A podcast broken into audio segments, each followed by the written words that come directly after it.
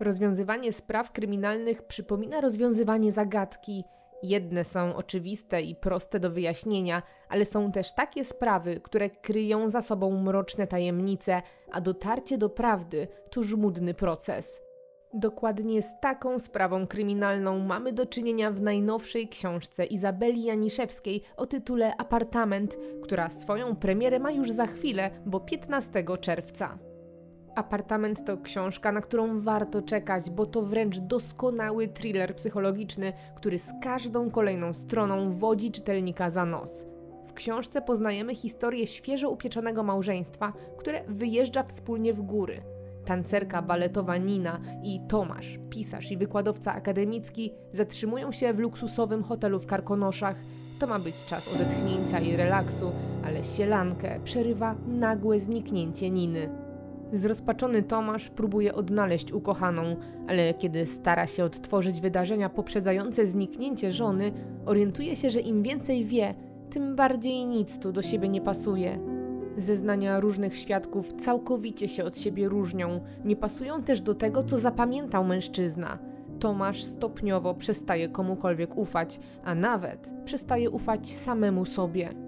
Przez całą lekturę przemierzamy hotelowe korytarze, zagłębiamy się w ciężką atmosferę i w psychikę bohaterów i krok po kroku odkrywamy tajemnice tego zaginięcia, ale i przy okazji głęboko skrywane sekrety sprzed lat. Jeśli lubicie historie, które są misternie zbudowaną intrygą, od której nie sposób się oderwać i gdzie wisienką na torcie będzie rozwiązanie, którego nikt się nie spodziewa, to Apartament Izabeli Janiszewskiej jest właśnie dla Was. Już piętnastego czerwca książka ma swoją premierę. Warto jej wyczekiwać i sprawić sobie tę mroczną wycieczkę w góry. W opisie tego filmu znajdziecie link, który poprowadzi Was prosto do książki. Możecie kupić ją już teraz. Tymczasem razem z partnerem dzisiejszego odcinka, wydawnictwem Czwarta Strona Kryminału, zapraszamy na najnowszy odcinek.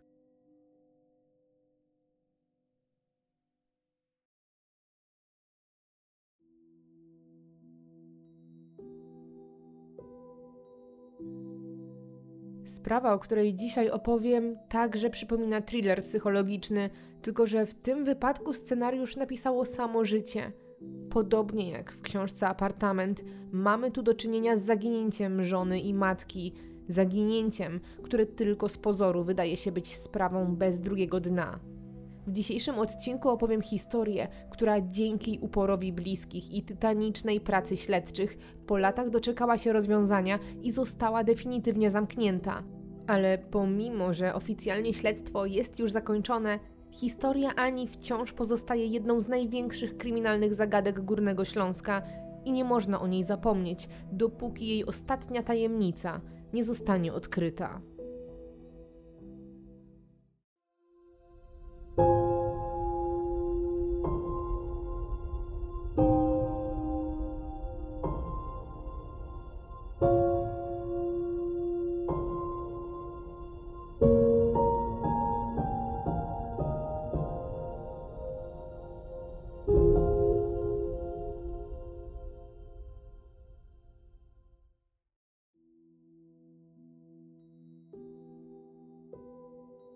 Jest rok dwa tysiące czwarty.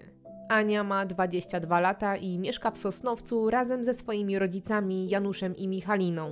Ma też starszą siostrę Agnieszkę, która jednak rozpoczęła już swoje dorosłe życie w innym mieście.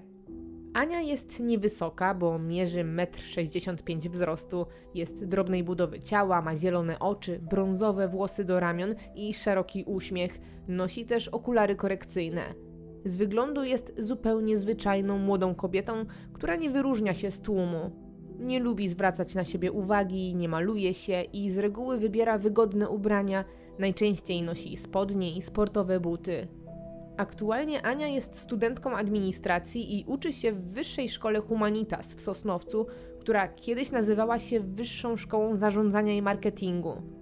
Dziewczyna wybrała te studia nie do końca z konkretnych powodów czy potrzeby serca, a raczej z braku pomysłu na to, co robić po szkole średniej. Niemniej, jak się okazuje, na wybranym kierunku świetnie się odnajduje. Podoba jej się perspektywa pracy biurowej, pracy w administracji i zdaje się, że ten nieco spontaniczny wybór jest jednak strzałem w dziesiątkę. Szczególnie dlatego, że Ania jest osobą dobrze zorganizowaną, sumienną i lubi, kiedy wszystko jest uporządkowane. Studia są więc ważnym elementem jej życia, ale nie jedynym, bo oprócz nauki Ania ma swoją pasję, a jest nią taniec. Dziewczyna kocha wręcz tańczyć i jest w tym kierunku uzdolniona. Tańczy zresztą już od dziecka i uwielbia wyrażać się w ten sposób. Jest to dla niej forma radzenia sobie z emocjami, bo ich w życiu Ani nie brakuje, a wynika to z tego, że jest bardzo emocjonalna. Niektórzy mówią nawet, że może nieco teatralna, czasem wybuchowa. Jest po prostu osobą, która nie potrafi tłumić w sobie emocji i gdy jest radosna, to chce, by wiedział o tym cały świat, ale gdy w jej życiu dzieje się coś złego, nie potrafi milczeć i pomaga mówienie jej głośno o swoich problemach. W życiu Ani jest kilka osób, z którymi zawsze dzieli się nawet drobnymi wydarzeniami z życia, a są to jej mama i siostra. Kobiety łączy bowiem niesamowita więź. Są ze sobą bardzo zżyte i związane. Tak naprawdę wiedzą o sobie wszystko i są dla siebie nie tylko członkami rodziny, ale przede wszystkim przyjaciółkami. Ania z każdym smutkiem czy z każdą radością zwraca się właśnie do siostry czy do mamy. Kiedy jest jej źle, od razu chwyta za telefon i dzwoni do najbliższych sobie kobiet. Jako że z mamą mieszkają pod jednym dachem, to ta relacja jest szczególnie silna i właśnie teraz w życiu Ani jest taki moment, w którym ma dużo do opowiedzenia, bo niedawno zakończyła relację, która jak się okazało była toksyczna i wyniszczająca, ale jednocześnie na horyzoncie pojawiły się w tym momencie istotne zmiany. Ania w ostatnim czasie wręcz promienieje, bo niedawno za pośrednictwem internetowej strony swojej uczelni poznała mężczyznę, Marka. Ania i Marek na chwilę obecną swoją znajomość rozwijają w sieci. Nie widzieli się jeszcze, ale już rozmawiają ze sobą, kiedy tylko to możliwe. Zresztą dwa tysiące drugi rok to czas rozkwitu komunikatorów i nawiązywania znajomości właśnie w ten sposób, a Ani bardzo odpowiada taka forma. A to dlatego, że na żywo jest nieco nieśmiała, wycofana i miewa problem, żeby przełamać się i pokazać z tej najlepszej strony. A ta nieśmiałość ma swoją przyczynę, która wynika z tego, że Anię trapi cała masa kompleksów i dziewczyna krytycznie, a raczej zbyt krytycznie patrzy na siebie. Studentka ma niskie poczucie własnej wartości, często porównuje się do innych kobiet, a wszystko to wynika z tego, że od lat boryka się z problemami z cerą, nad którą zupełnie nie potrafi zapanować. To zmiany trądzikowe wpływają na jej poczucie własnej wartości i poczucie kobiecości. Ania jest osobą, którą łatwo zranić. Źle dobranym komentarzem można wprowadzić ją w fatalny nastrój. Internet jest więc dla niej poniekąd ostoją. Miejscem, gdzie bez obaw może być sobą, przedstawić swoje wnętrze i jednocześnie nie bać się tego, że będzie oceniana przez pryzmat swojego wyglądu, co do którego ma tak wiele uwag. A Marek to właśnie ta osoba, która docenia Anię i to, jaka naprawdę jest. Jest rzeczywiście nią zafascynowany i zainteresowany i już na tym etapie nie sprawia wrażenia kogoś powierzchownego. Młodzi ludzie piszą ze sobą w każdej wolnej chwili, wymieniają całą masę wiadomości. Ania, kiedy tylko może, zasiada przed komputerem. Czasem nawet korzysta z komputera uczelnianego, byle tylko wykorzystać chwilę na rozmowę z internetowym przyjacielem. Takie zaangażowanie sprawia, że ta znajomość zaczyna robić się coraz bardziej poważna i zarówno Markowi, jak i Ani przestaje wystarczać to, że tylko ze sobą piszą. W obojgu zaczyna rodzić się potrzeba przeniesienia tej znajomości ze świata wirtualnego do prawdziwego świata, szczególnie, że wszystko ku temu sprzyja. Oboje mieszkają w Sosnowcu, do tego mają całą masę wspólnych tematów i wspólnych zainteresowań i to już chyba kwestia dni, kiedy wreszcie się zobaczą. I tak rzeczywiście się dzieje. Ania i Marek w końcu umawiają się na spotkanie, którym zresztą dziewczyna jest równie podekscytowana, co zestresowana, bo oznacza wyjście ze strefy komfortu. Ale szybko okazuje się, że jej obawy były zupełnie na wyrost, bo na spotkanie przychodzi wysoki i uśmiechnięty mężczyzna, przy którym od razu czuje się swobodnie.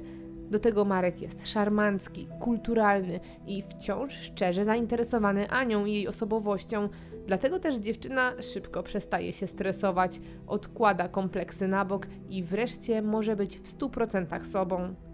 To przynosi owoce, bo to pierwsze spotkanie to dopiero początek relacji, jaka zaczyna tworzyć się między tą dwójką. Ania i Marek już od pierwszej randki zaczynają być nierozłączni i od teraz spędzają razem każdą wolną chwilę.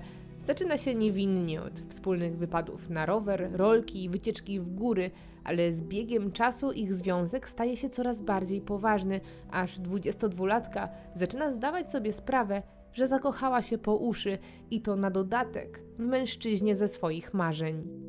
Marek jest trzy lata starszy od Ani i studiuje prawo na Uniwersytecie Śląskim, ale nie ma w planach chodzić do sądu w todze prawniczej. Tak naprawdę od początku nauki marzy o mundurze i pracy w policji, a znajomość prawa ma pomóc mu w karierze, ale i ułatwić w późniejszym czasie wspinaczkę po szczeblach kariery. Ten młody mężczyzna jest wysoki, przystojny, ma może nieco o kilka kilogramów za dużo, ale dla Ani jest to wręcz jego atut, bo jako że sama jest bardzo drobna i szczupła, lubi mężczyzn, którzy są znacznie więksi od niej.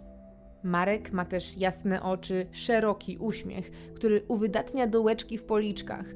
Wizualnie jest absolutnie w typie Ani, na dodatek imponuje jej pod każdym względem. Na dziewczynie robi wrażenie to, że już teraz ma określony plan na swoje życie, a przy tym jest zdeterminowany, żeby go zrealizować i ambitny. Można powiedzieć, że studiowanie przez niego tak elitarnego kierunku, ale i jasno wytyczone cele nawet nieco onieśmielają Anię.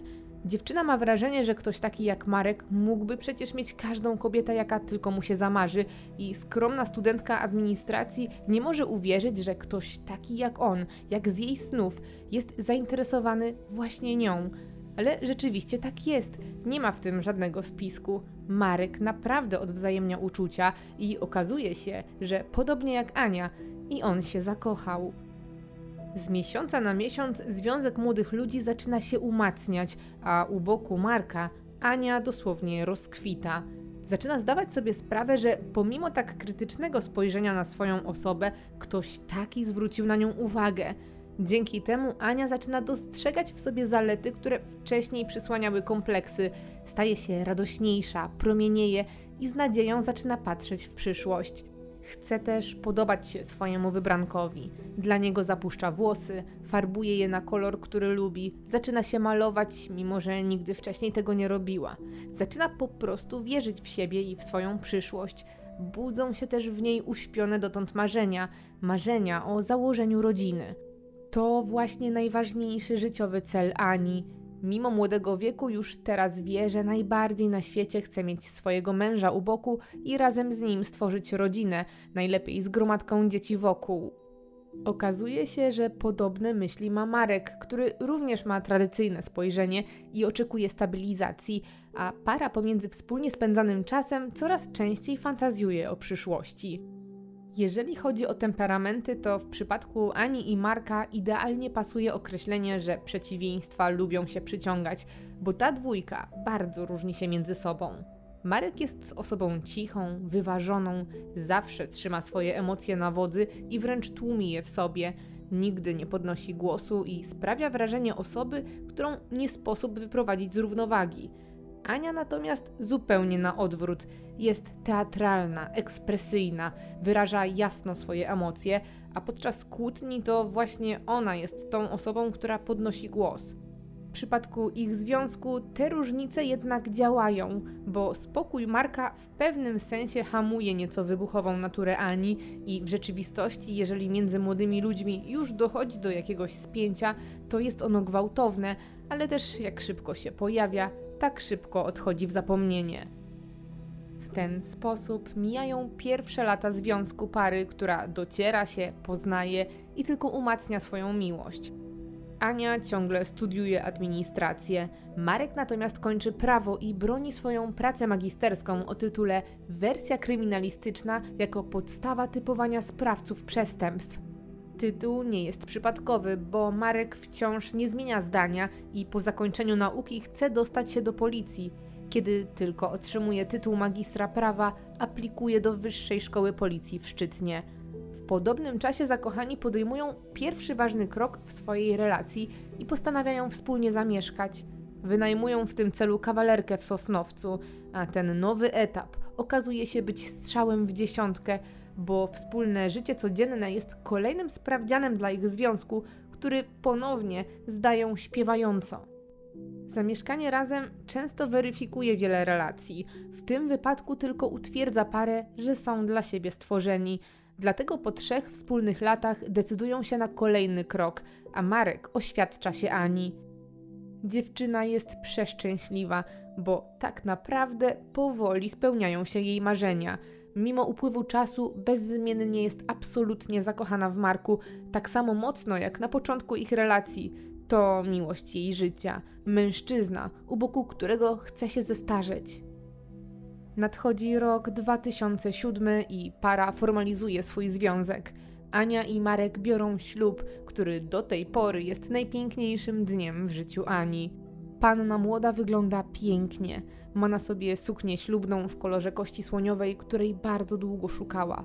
Przez całą uroczystość Markowi i Ani nie schodzą uśmiechy z twarzy i razem z gośćmi bawią się do białego rana. Nowe życie jako mąż i żona przynosi jeszcze inne zmiany, bo nowożeńcy w prezencie od rodziców Marka otrzymują mieszkanie, które zresztą sami mogli sobie wybrać. Co prawda mieszkanie jest zapisane na nazwisko teściów Ani, ale w przyszłości planują przepisać nieruchomość na młodych. Mimo że teraz nie są więc formalnie właścicielami czterech kątów, to niewątpliwie świeżo upieczone małżeństwo ma niesamowite szczęście, że może zamieszkać w cudzysłowie na swoim. Z Sosnowca przeprowadzają się więc do sąsiedniego miasta, do Czeladzi. Wprowadzają się tam do przestronnego mieszkania przy ulicy Wincentego Pola w dzielnicy Piaski. Mają tu do dyspozycji nie tylko kilka pokoi dla siebie, ale też sporej wielkości balkon i własny garaż, do którego prowadzi wąska klatka schodowa i to bezpośrednio z mieszkania, co stanowi ciekawy element tej nieruchomości, bo pomimo, że mają wejście przez wspólną klatkę schodową z innymi mieszkańcami, to tak naprawdę mogą wchodzić do siebie właśnie przez garaż, co sprawia, że mają w pewnym sensie prywatne wejście. Małżeństwo zresztą szybko zaczyna korzystać właśnie z tego przejścia i praktycznie nigdy nie korzystają z drzwi wejściowych na klatce schodowej. Tamte służą głównie do wpuszczania gości czy na przykład odbierania listów od listonosza. Dzięki temu rozwiązaniu mają namiastkę prywatności i mimo, że mieszkają w zwykłym mieszkaniu na blokowisku, to mogą poczuć się trochę jak w szeregówce. Okolica, do której się przeprowadzają, jest raczej spokojna. Jest tu sporo nieużytków, dużo zieleni i jest znacznie ciszej niż w poprzedniej kawalerce w Sosnowcu. Małżeństwo od razu zaczyna odczuwać, że to idealne miejsce na to, żeby założyć rodzinę. Nie mają zamiaru odwlekać tej decyzji i od razu po ślubie zaczynają starania o dziecko. Zarówno Ania, jak i Marek są bardzo podekscytowani tą decyzją i mają nadzieję, że już niedługo dowiedzą się, że zostaną rodzicami. Mijają jednak długie miesiące, a Ani nie udaje się zajść w ciążę. Każdy kolejny pusty test ciążowy jest coraz bardziej bolesny i zasiewa coraz więcej wątpliwości i pytań, czy na pewno wszystko jest w porządku. Kobieta potrzebuje wsparcia. Ciągle dzieli się swoimi smutkami z mamą i siostrą, ale dodatkowo zakłada konto na portalu dla osób, które starają się o dziecko Nasz Bocian, gdzie zaczyna aktywnie się udzielać. Właśnie tam poznaje mnóstwo historii małżeństw, które podobnie jak ona i Marek pragną dziecka, ale ich starania są bezskuteczne. To na tym forum znajduje wsparcie, zrozumienie, ale czerpie też z tego miejsca dużo wiedzy i sił do kolejnych podejść. Kiedy mija ponad rok od ślubu i nadchodzi sierpień dwa tysiące ósmego roku, a Ani wciąż nie udaje się zajść w ciążę, małżeństwo podejmuje decyzję o tym, że najwyższy czas skonsultować się ze specjalistą i chociaż sprawdzić stan swojego zdrowia. Wspólnie wybierają klinikę leczenia niepłodności w Katowicach, a tam trafiają w ręce fachowców. Ania i Marek są zdeterminowani, żeby spełnić marzenie i zostać rodzicami. W kolejnych miesiącach próbują ustalić, dlaczego wciąż im nie wychodzi. Pod koniec roku, po szeregu badań, okazuje się, że młodzi ludzie są zupełnie zdrowi, a ich problem określany jest mianem niepłodności idiopatycznej, czyli o nieznanej przyczynie. Jest to z jednej strony dobra wiadomość, że ani Markowi, ani Ani nic nie dolega. Z drugiej jednak strony, jeżeli nie ma konkretnego problemu, to nie ma też konkretnych metod leczenia. Ania jest tym podłamana, bo jedyne co mogą teraz robić, to próbować dalej ze skutkiem, którego nikt nie potrafi im obiecać. Mogą też zdecydować się na metodę in vitro, ale i ta nie daje od razu gwarancji powodzenia. Kiedy nadchodzi rok dwa tysiące dziewiąty i nieubłaganie zbliża się drugi rok prób zajścia w ciążę, małżeństwo podejmuje decyzję, żeby jednak spróbować skorzystać z dobrodziejstwa medycyny i decydują się na metodę zapłodnienia pozaustrojowego.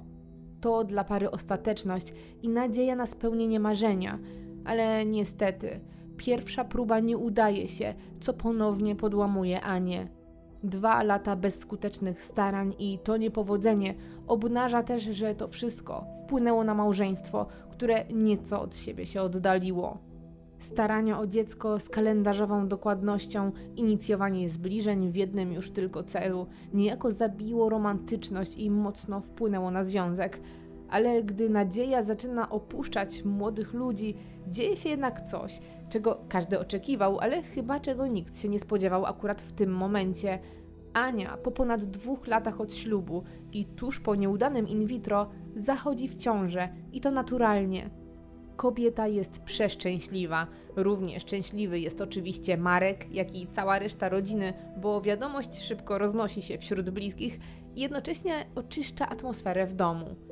Teraz wszystko wydaje się iść w dobrym kierunku, szczególnie że Marek, zgodnie z marzeniami i swoim planem, tuż po skończeniu szkoły w Szczytnie zostaje zatrudniony w Komendzie Miejskiej Policji w Sosnowcu. Od teraz jest funkcjonariuszem operacyjnym zajmującym się przestępstwami gospodarczymi. Szybko okazuje się, że jest świetnym pracownikiem, bardzo sumiennym i odpowiedzialnym. Praca w policji od zawsze była jego marzeniem, co teraz tylko utwierdza go w tym, że wybrał prawidłowo. Małżeństwo spełnia więc powoli swój sen, bo są tu sukcesy zawodowe, własne mieszkanie, a teraz wymarzone dziecko w drodze. Wszystko zapowiada, że najlepsze dopiero przed nimi.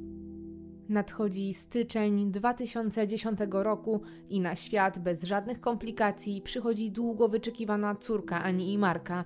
Otrzymuje imię Dominika. Świeżo upieczeni rodzice są w niebo wzięci, bo malutka jest dokładnie taka, jaką sobie wymarzyli. Szybko też okazuje się, że oboje świetnie sobie radzą w roli rodziców. Ania stawia na świadome macierzyństwo. Ciągle posiłkuje się informacjami i radami z sieci i forum, na którym jest dalej aktywna i gdzie otrzymuje dużo wsparcia. Jest głodna wiedzy, chce małej Dominice dać wszystko co najlepsze i wychodzi jej to. Jest oddaną, troskliwą i cierpliwą mamą, a macierzyństwo sprawia jej mnóstwo satysfakcji i daje poczucie spełnienia. Zresztą Ania jest wręcz zafascynowana swoją nową rolą. Tym, że może obserwować, jak rozwija się jej córka, brać aktywny udział w jej rozwoju i wspomagać go.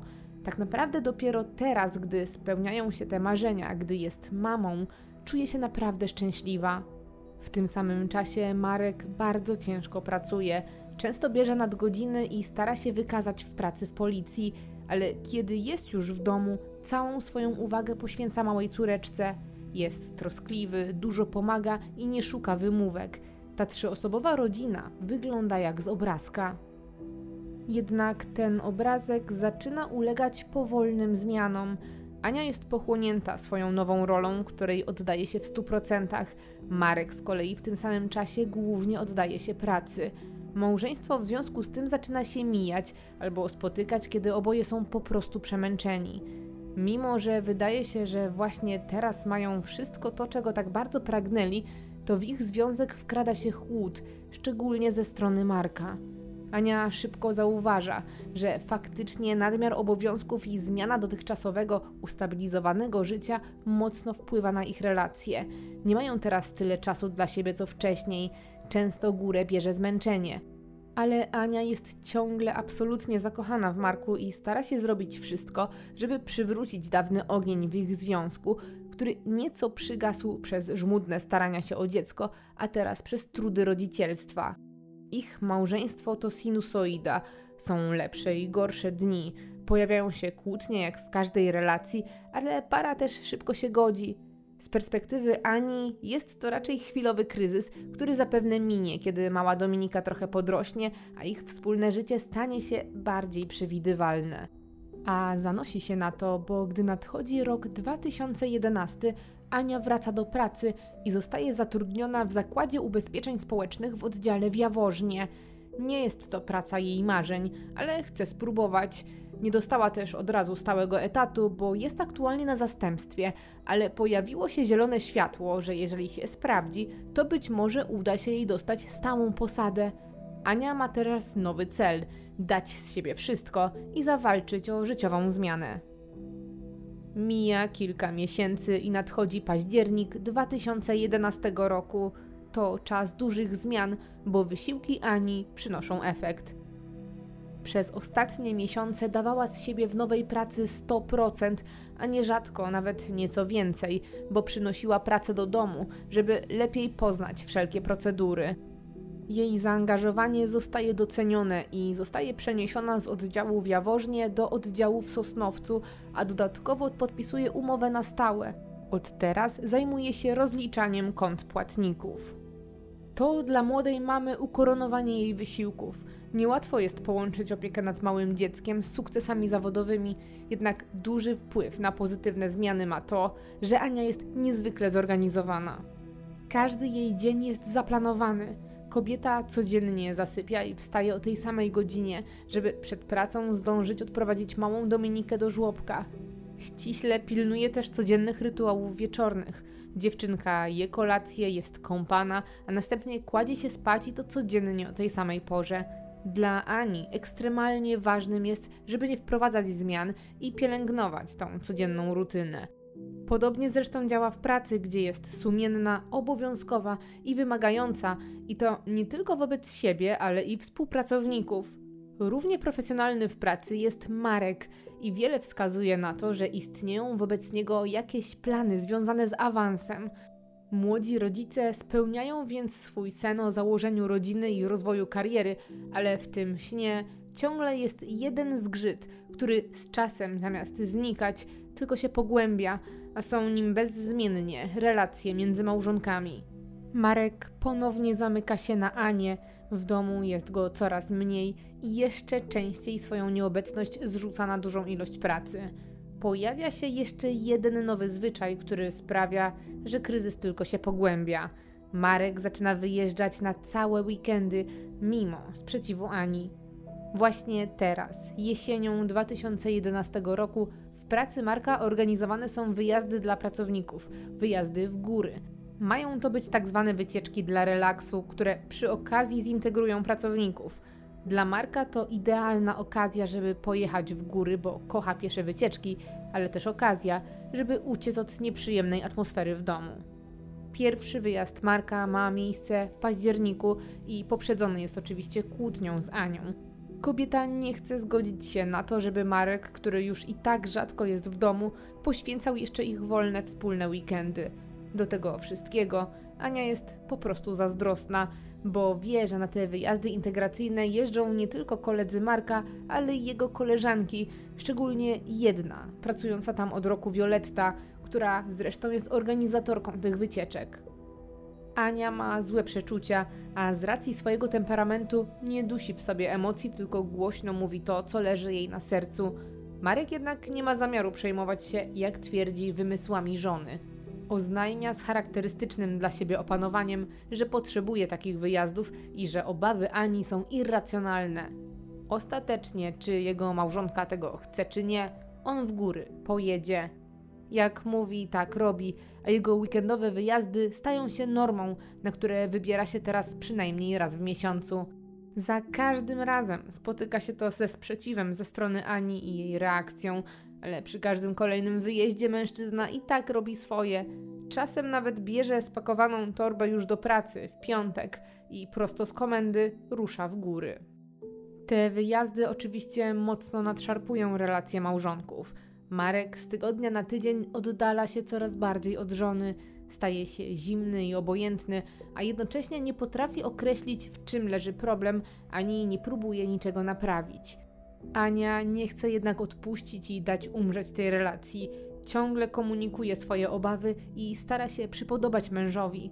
Dla niego znowu zaczyna się malować, zapuszcza włosy, inicjuje kontakt, wysyła też es em esy w ciągu dnia. Niestety z miesiąca na miesiąc jest tylko gorzej i można odnieść wrażenie, że im Ania bardziej się stara, tym Markowi zależy mniej.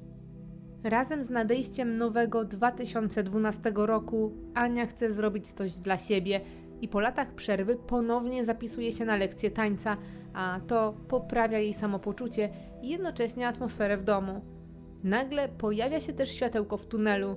Kiedy mała Dominika kończy dwa lata, Ania komunikuje Markowi, że marzy o drugim dziecku i że być może jest to dobry czas na taką decyzję.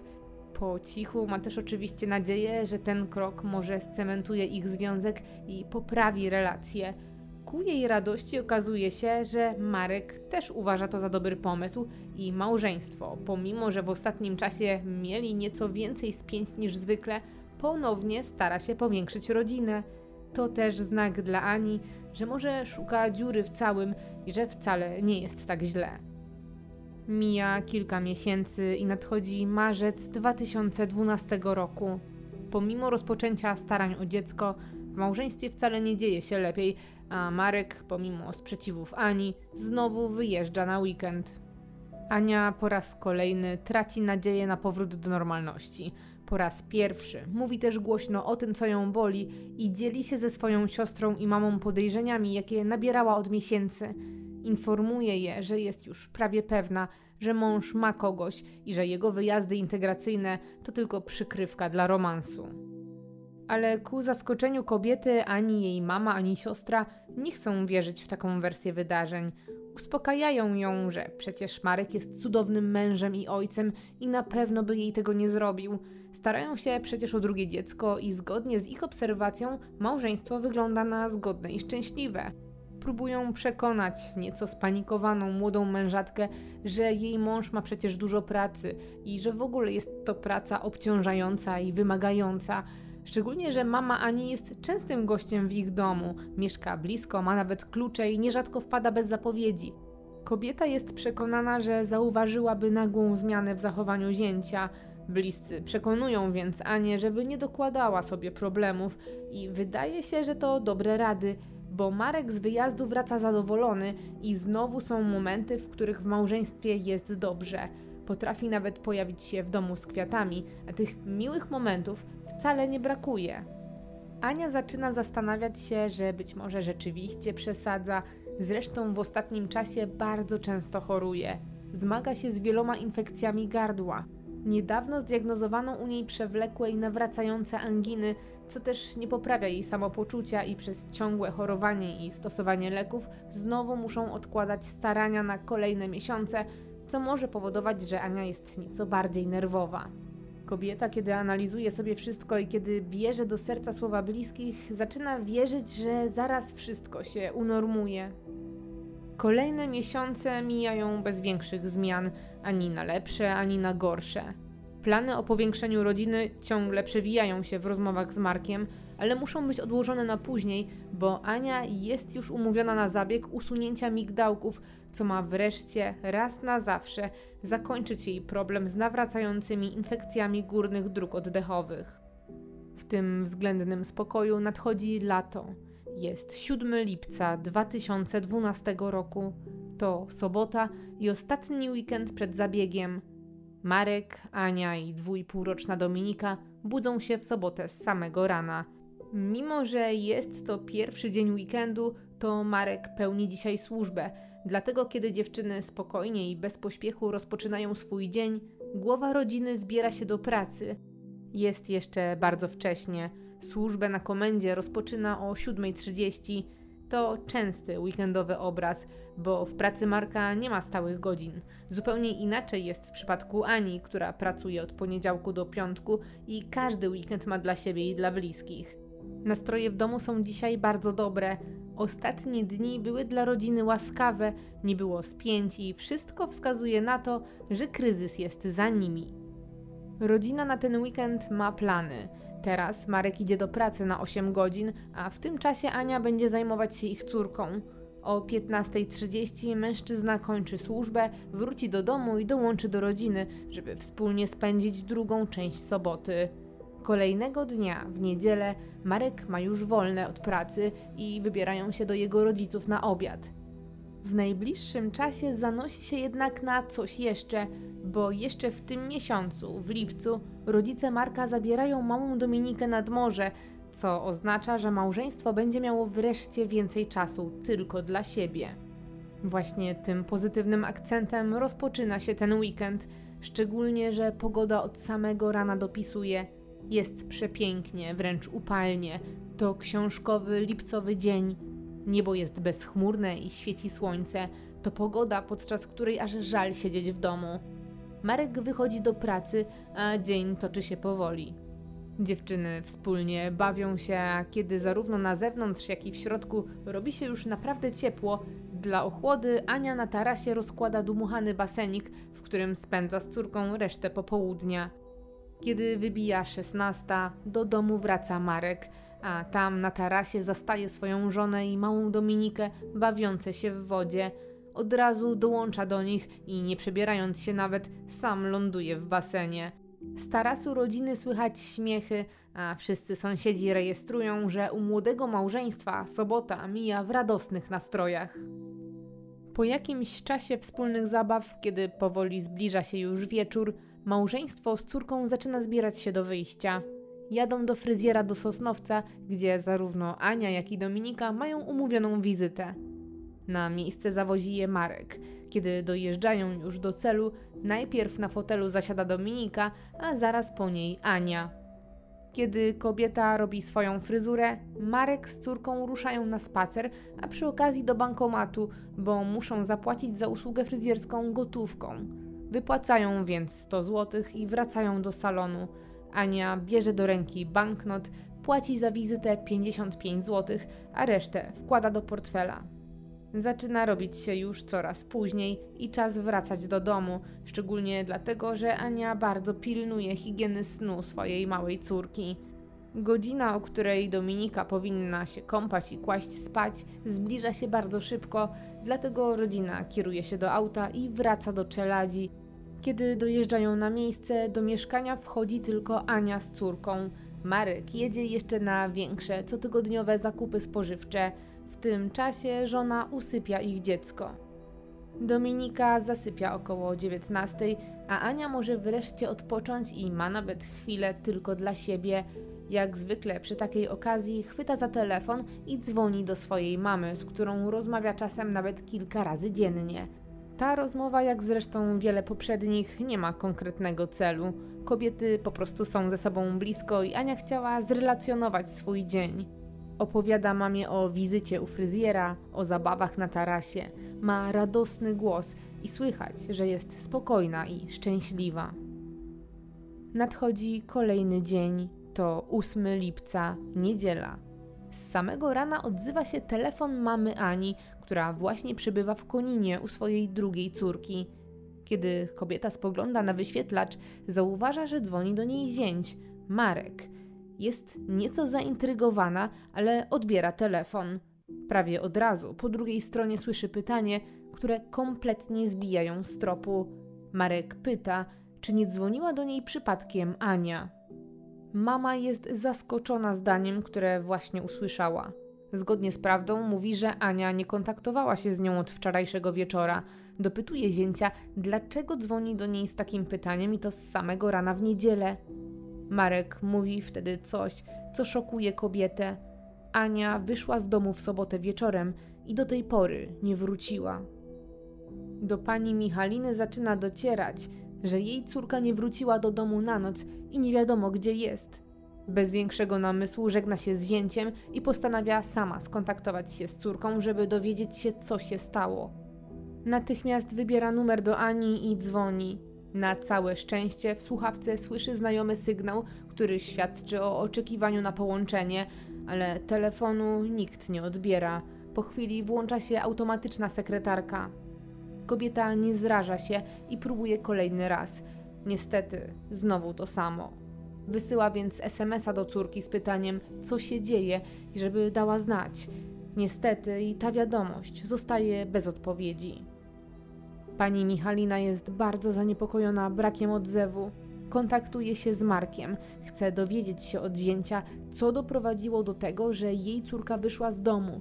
Wypytuje go o każdy szczegół wczorajszego wieczoru. Jak mówi Marek, wrócił z zakupów około dwudziestej trzydzieści, a mała Dominika już spała. Zaczął wypakowywać zakupy, a potem robić sobie kolację. To właśnie mniej więcej wtedy między nim a Anią doszło do sprzeczki. Jak tłumaczy, powód był całkowicie błahy i nic nie zapowiadało tego, co wydarzy się potem. Ania miała do niego pretensje o to, że nie podlał kwiatów na balkonie.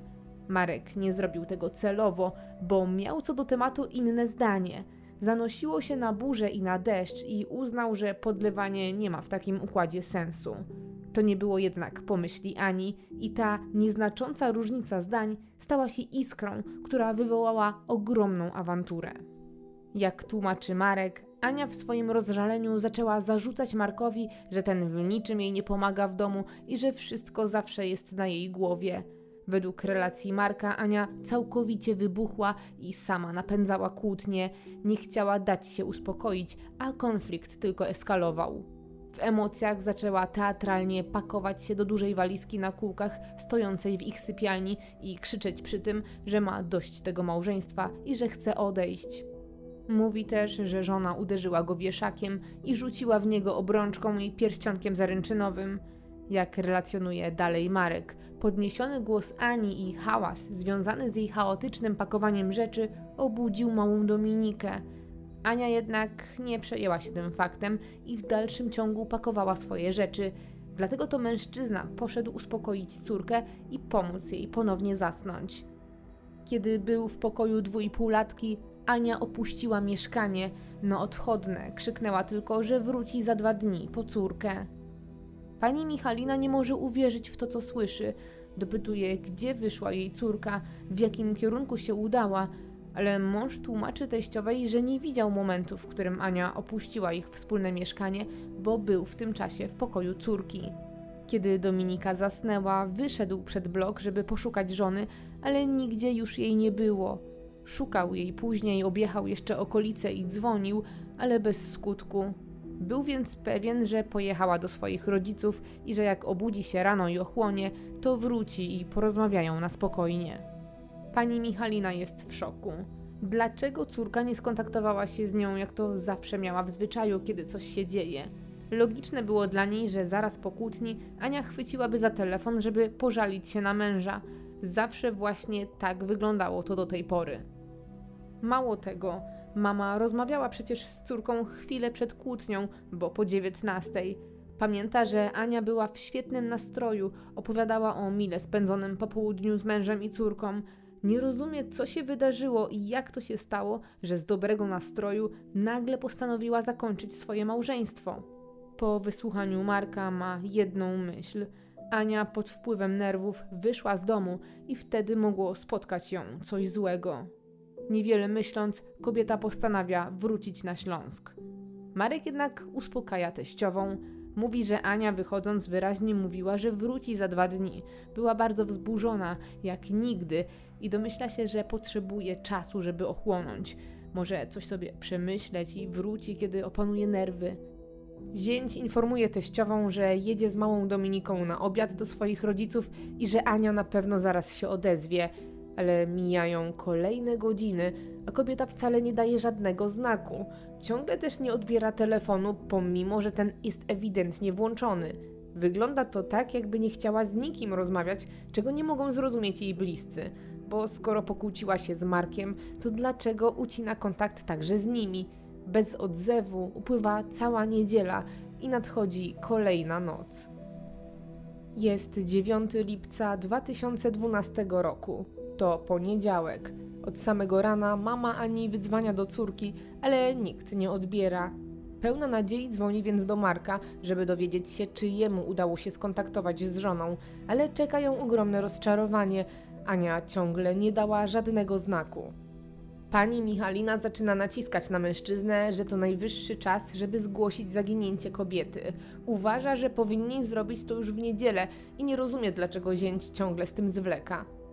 Ale Marek tłumaczy, że Ania wyszła z własnej woli i poinformowała, że wróci za dwa dni, czyli powinna wrócić właśnie dzisiaj. Mężczyzna, szczególnie dlatego, że jest policjantem, nie chce robić niepotrzebnego zamieszania, bo uważa, że żona zaraz się odnajdzie, a on będzie musiał się tylko tłumaczyć. Mama Ani jednak nie odpuszcza i naciska na zięcia. To przynosi w końcu efekt, bo mężczyzna zmienia się zmianami. Miał dzisiaj zacząć po południu, ale idzie na rano i od razu rozmawia ze swoim naczelnikiem, którego informuje o sytuacji. Zgodnie z radą swojego przełożonego zgłasza zaginięcie żony w komendzie powiatowej w Będzinie. Przedstawia się, że jest funkcjonariuszem policji, opisuje kolegom po fachu, co wydarzyło się wieczorem w sobotę. Zaznacza też, że Ania wyszła z domu zgodnie z podjętą przez nią decyzją i że zapowiedziała powrót. To wszystko sprawia, że zaginięcie kobiety zostaje przyjęte, ale zaklasyfikowane do drugiej kategorii, tej o niższym priorytecie.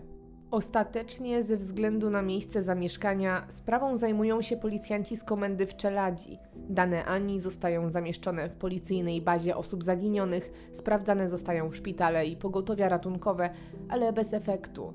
Wśród bliskich czarne myśli zaczynają dominować nad tymi pozytywnymi, szczególnie kiedy okazuje się, że w połowie dnia telefon Ani przestaje już w ogóle odpowiadać. Nadchodzi kolejny dzień. To wtorek, dziesiątego lipca. Telefon Ani już od pełnej doby jest wyłączony lub po prostu się rozładował. Kobieta nie pojawiła się też w domu ani w pracy. Policja także nie natrafiła na żaden jej ślad, czy to w szpitalach, czy na izbach wytrzeźwień. Bliscy przypominają sobie, że właśnie dzisiaj Ania miała stawić się w szpitalu w Czeladzi, gdzie lekarze mieli usunąć jej migdałki. Pani Michalina natychmiast kontaktuje się z zięciem z pytaniem, czy sprawdzał ten trop, czy córka pojawiła się na wyznaczonej wizycie, ale Marek niestety nie ma dobrych wiadomości. Ania nie stawiła się w szpitalu, mimo że bardzo czekała na ten zabieg, którego termin nawet specjalnie dla niej przyspieszono. To sprawia, że bliscy coraz mniej zaczynają wierzyć w to, że Ania gdzieś wyjechała z własnej woli. Sami ruszają też w teren wokół mieszkania i na własną rękę przeszukują okoliczne zarośla, rowy, studzienki. Mają w głowie najgorsze. Może podczas nerwowego wyjścia uległa wypadkowi, może ktoś ją porwał i ciągle przetrzymuje. Wykorzystał to, że była podłamana i zapłakana. Także dzisiaj rodzice zaginionej odwiedzają mieszkanie córki. Pomagają Markowi w opiece nad małą Dominiką w tych trudnych chwilach. Korzystając z okazji, pani Michalina sprawdza mieszkanie, w którym bywa przecież tak często. Chce zobaczyć, czy czegoś nie brakuje. Może na tej podstawie uda jej się wytypować, gdzie udała się kobieta. Pierwsze, co rzuca jej się w oczy, to fakt, że w łazience znajdują się inne, nowe dywaniki. To nieco ją dziwi, bo córka z reguły dzieli się nawet takimi detalami ze swojego życia, a nie pamięta, żeby Ania chwaliła się nowym zakupem. Teściowa pyta więc Marka, skąd taka nagła zmiana w wystroju, ale mężczyzna bagatelizuje ten temat. Rzuca tylko, że poprzednie dywaniki były stare i zniszczone i postanowił je wymienić na nowe. Pani Michalina przyjmuje to tłumaczenie do wiadomości, ale zaczyna przeglądać dom dalej i to jeszcze dokładniej. Jest zdeterminowana, żeby znaleźć córkę i gotowa jest dostrzec każdy szczegół. Podczas tych oględzin zauważa, że w garażu brakuje wielu środków czystości, wiadra, mopa. Widzi też, że doniczka w sypialni jest przestawiona, a na łóżku założone jest nowe, wyraźnie świeżo kupione prześcieradło. Brakuje kilku przedmiotów osobistych Ani. Marek zresztą doskonale pamięta, co żona ze sobą zabrała. I tak nie ma części jej bielizny, kilkuletnich ubrań, depilatora, który Ania zabrała nawet w kartonowym opakowaniu. Zniknął też album ze zdjęciami ślubnymi pary, a także jedno zdjęcie ślubne, które stało w ramce, ale zostało z niej wyciągnięte i to najwyraźniej tak gwałtownie, że zbita została szybka. Nie ma też torebki zaginionej, jej portfela z wszelkimi dokumentami i kartami płatniczymi. Brakuje też oczywiście telefonu, ale co ciekawe, Ania zostawiła klucze do domu. Brakuje też przede wszystkim ogromnej beżowej walizki na kółkach. Wszystko wygląda, jakby Ania w nerwach i nieco chaotycznie spakowała swoje rzeczy do walizki i wyszła. Pytanie tylko, dokąd? W związku z brakiem jakiegokolwiek odzewu, telefon Ani zostaje przez policję objęty monitoringiem. Ma to pomóc w namierzeniu kobiety, gdyby tylko włączyła jednak aparat. Przy okazji policjanci wysyłają do operatora prośbę o szczegółowy wykaz połączeń i es em esów. Bliscy informują też funkcjonariuszy, że na osiedlu jest monitoring, że może warto go przejrzeć i dzięki temu dowiedzieć się chociaż w którą stronę poszła Ania, bo na chwilę obecną brak jakiegokolwiek punktu zaczepienia i wszelkie poszukiwania są działaniami na oślep. Policjanci jednak uważają, że jest to zbędne działanie. Jedna z funkcjonariuszek, która pojawia się na miejscu, sugeruje bliskim jasno, że Ania na pewno wyjechała z własnej woli i zaraz sama wróci. Monitoring na osiedlu nie zostaje więc ostatecznie sprawdzony. Jest kolejny dzień, to środa jedenastego lipca. W miejscu pracy Ani w placówce zusu w Sosnowcu pojawia się Marek i informuje współpracowników, że Ania chyba nie pojawi się w pracy. Tego samego dnia mama Ani, pani Michalina, zgłasza zaginięcie swojej córki w Itace. Bliscy znowu na własną rękę próbują szukać kobiety. Sami też drukują całą masę plakatów z wizerunkiem Ani i prośbą o pomoc. Godzinami wędrują ulicami Czeladzi i miast ościennych, plakatując wszelkie słupy i przystanki. W miarę upływu czasu są też coraz bardziej zaniepokojeni, bo wszystko, co się dzieje, jest zupełnie niepodobne do Ani, a normalnym jest, żeby nie dała znaku życia, opuściła dom na tak długo i przede wszystkim porzuciła ukochaną małą córeczkę. Nie miałaby nawet gdzie się zatrzymać. Jej świat to przede wszystkim rodzina. Nie ma bliskiej przyjaciółki, u której mogłaby stanąć w drzwiach w środku nocy i zostać przyjęta. Do tej pory nie skorzystała też z żadnej karty płatniczej, a w portfelu ma przecież tylko czterdzieści pięć złotych, resztę z wizyty u fryzjera. Rodzina jest coraz bardziej przerażona jej nieobecnością. Jest siedemnastego lipca. To już dziesięć dni, od kiedy Ania nie daje żadnego znaku. Właśnie dzisiaj Marek dzwoni na komisariat w Czeladzi, żeby poinformować funkcjonariuszy, że żona w dalszym ciągu nie wróciła do domu. Pyta też, jak wyglądają postępy w pracach. Równolegle na komendzie stawiają się też rodzice zaginionej, którzy z pełnym zaangażowaniem szukają swojej córki i nie odpuszczają. Naciskają na śledczych i zaczynają sugerować im, że powinni być może inaczej spojrzeć na sprawę tego zaginięcia. Nie rozumieją, dlaczego dzieje się tak mało i dlaczego wszystko trwa tak długo. Te naciski przynoszą efekt, bo dzień później, osiemnastego lipca, z komisariatu w Czeladzi sprawa zostaje przeniesiona do Komendy Powiatowej Policji w Będzinie. Tam też po raz pierwszy o sprawie robi się głośno, bo jak się okazuje, prawie nikt nie wiedział, że żona lokalnego funkcjonariusza policji zaginęła i że nie ma jej od blisko dwóch tygodni. Te wieści wywołują poruszenie w policyjnym środowisku, które solidarnie chce pomóc. Jeszcze tego samego dnia informacja o zaginięciu Ani dociera do Wydziału Kryminalnego Komendy Wojewódzkiej w Katowicach, a sprawa, pomimo przyjęcia początkowo drugiej kategorii, zaczyna być priorytetowa, jako że zaginioną jest żona policjanta. Prace ruszają więc praktycznie natychmiast i wreszcie dochodzi do pierwszych przesłuchań. Już dwa dni później po przejęciu dochodzenia przesłuchana zostaje mama Ani, trzy dni później Marek. W tym samym czasie pojawia się też pierwszy przełom w sprawie. Przychodzą bowiem dane z billingów od operatora, a te nowe informacje, zamiast rozwiewać wątpliwości, zasiewają tylko nowe. Według danych logowania, telefon Ani w dniu zaginięcia cały wieczór, aż do drugiej czterdzieści dziewięć, logował się w okolicach stacji B T S w Sosnowcu przy ulicy Małobądzkiej, co oznacza, że do prawie trzeciej nad ranem Ania, a przynajmniej jej telefon, znajdował się albo w mieszkaniu małżeństwa, albo w jego najbliższej okolicy. Według relacji Marka, Ania wyszła z mieszkania około dwudziestej drugiej trzydzieści i zabrała ze sobą telefon. Czy więc czekała na kogoś pod domem, krążyła w koło, nie wiedząc co zrobić dalej? Co się potem stało? Czy nikt przez tyle czasu nie zauważył w środku nocy na spokojnym osiedlu kobiety z ogromną walizką? O drugiej czterdzieści dziewięć telefon Ani został na jakiś czas wyłączony i zalogował się w sieci ponownie około pół godziny później, po trzeciej nad ranem, ale tym razem już nie w okolicach mieszkania małżeństwa, a w samym centrum Katowic, w okolicach ulicy Kochanowskiego. Mało tego, sygnał z telefonu pozostawał aktywny właśnie w tych okolicach aż do poniedziałku, dziewiątego lipca, do godzin popołudniowych i nie przemieszczał się przez blisko czterdzieści godzin. Potem został wyłączony lub wyczerpała się w nim bateria. Zarówno śledczy, jak i bliscy są skołowani, bo zgodnie z danymi od operatora Ania najpierw przez trzy godziny krążyła wokół domu z ogromną walizką na kółkach, a potem nagle znalazła się w centrum Katowic, gdzie spędziła prawie kolejne dwa dni, nie przemieszczając się. Z okolic domu małżeństwa o tej godzinie odjeżdża tylko jeden autobus. Kierowca został przepytany i z całą pewnością ani on, ani współpasażerowie nie widzieli kobiety odpowiadającej rysopisowi, ani tym bardziej mającej ze sobą tak duży bagaż. Pozostaje więc inna opcja. Może Anna do centrum Katowic dostała się za pomocą samochodu, ale nie udaje się odnaleźć żadnego tropu wśród pracujących tej nocy taksówkarzy. Jak dostała się więc do sąsiedniego miasta i dlaczego jej telefon przez dwa kolejne dni logował się w centrum? Czy kobieta tam była, a może ciągle jest, a może jest nawet przetrzymywana?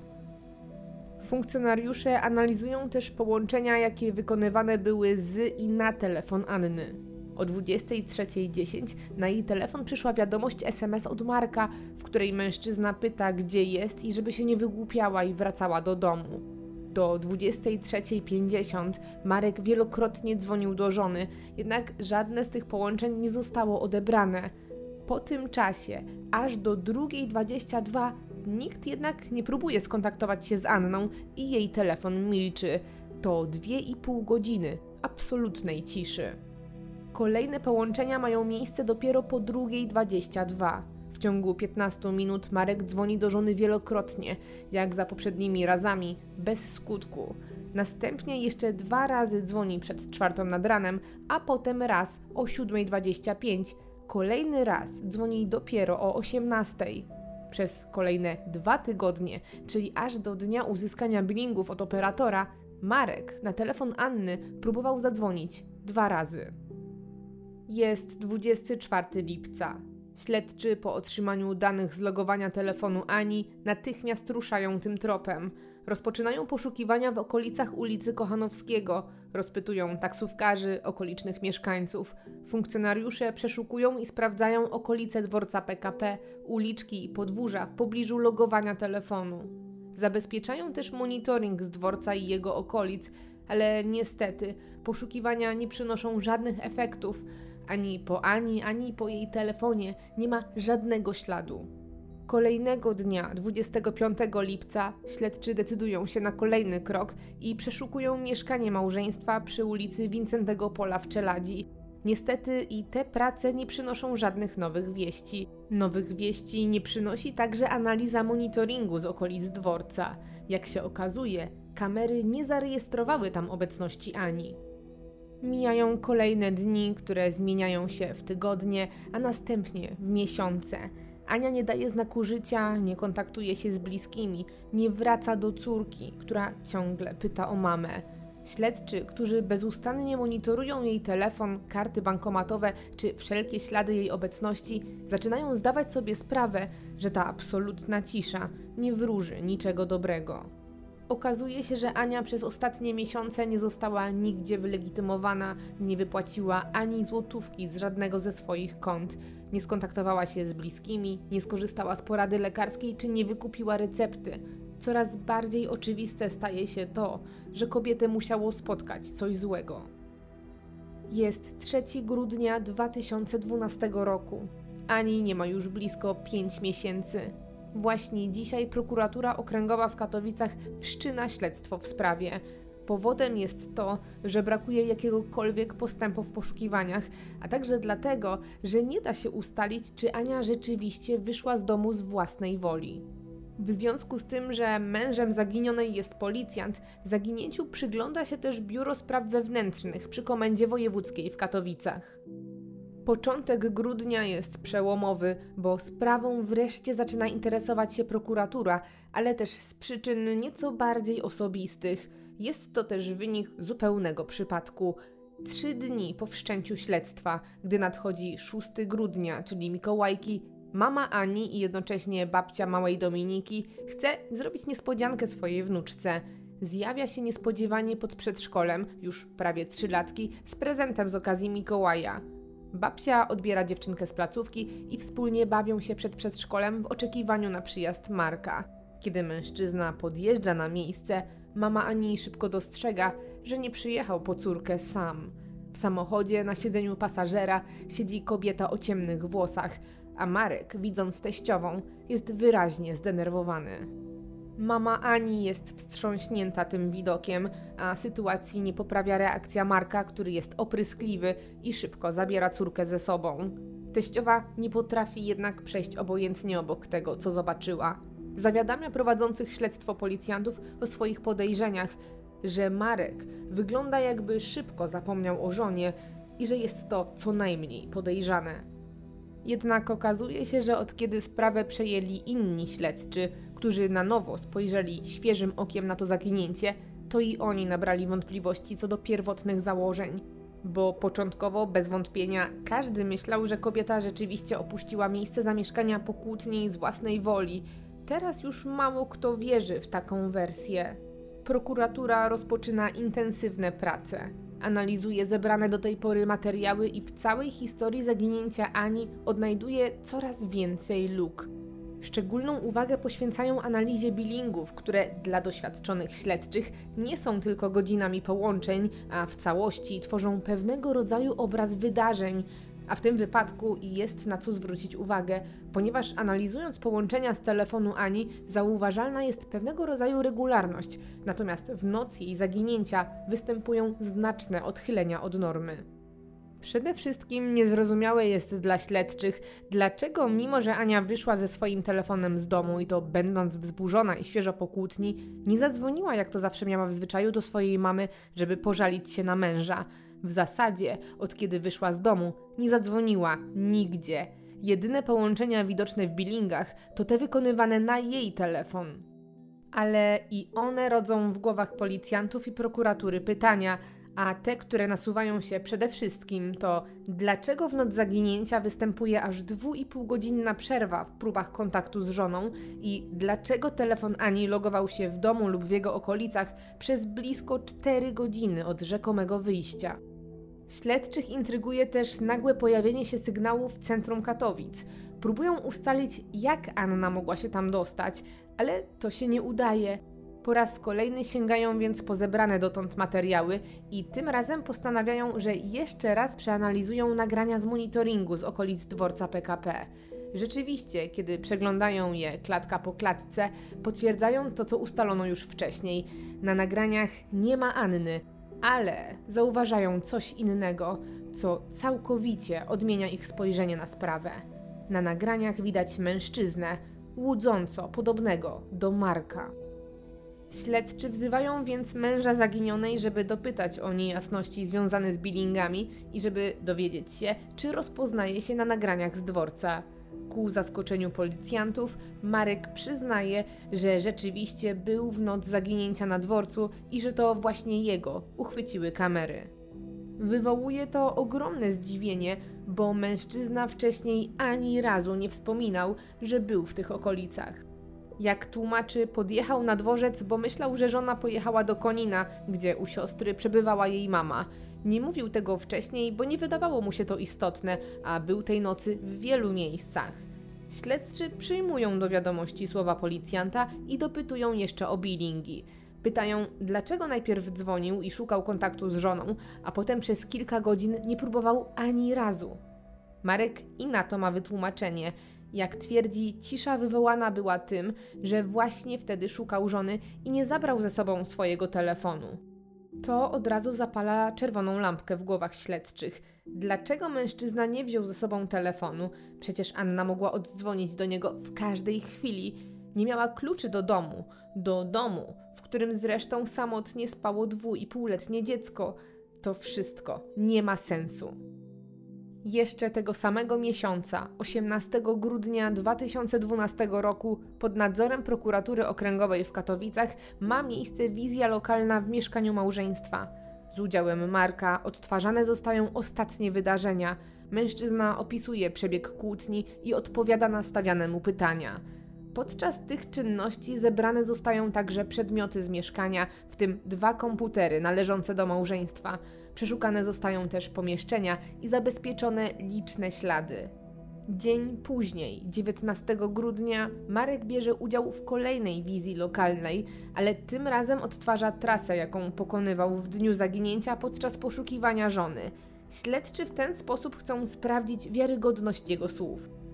W kolejnych dniach technicy sprawdzają zebrane przedmioty z domu małżeństwa, a szczególną uwagę poświęcają komputerom. Jeden z nich, co ciekawe, jest całkowicie wyczyszczony z danych, drugi natomiast ma usuniętą historię przeglądania, ale technikom na całe szczęście udaje się ją odtworzyć. Jak się okazuje, wyszukiwane w noc zaginięcia frazy rodzą kolejne pytania. Okazuje się, że Marek pierwszy raz do komputera zasiadł o dwudziestej trzeciej dwadzieścia dwa, czyli około godzinę po wyjściu Ani z mieszkania i szukał wtedy całodobowej poczty w Katowicach. Ale to nie koniec niezrozumiałych wyszukiwań w kontekście zaginięcia żony. Okazuje się, że Marek ponownie zasiadł do komputera o drugiej pięćdziesiąt. Wtedy jego wyszukiwania były jeszcze dziwniejsze.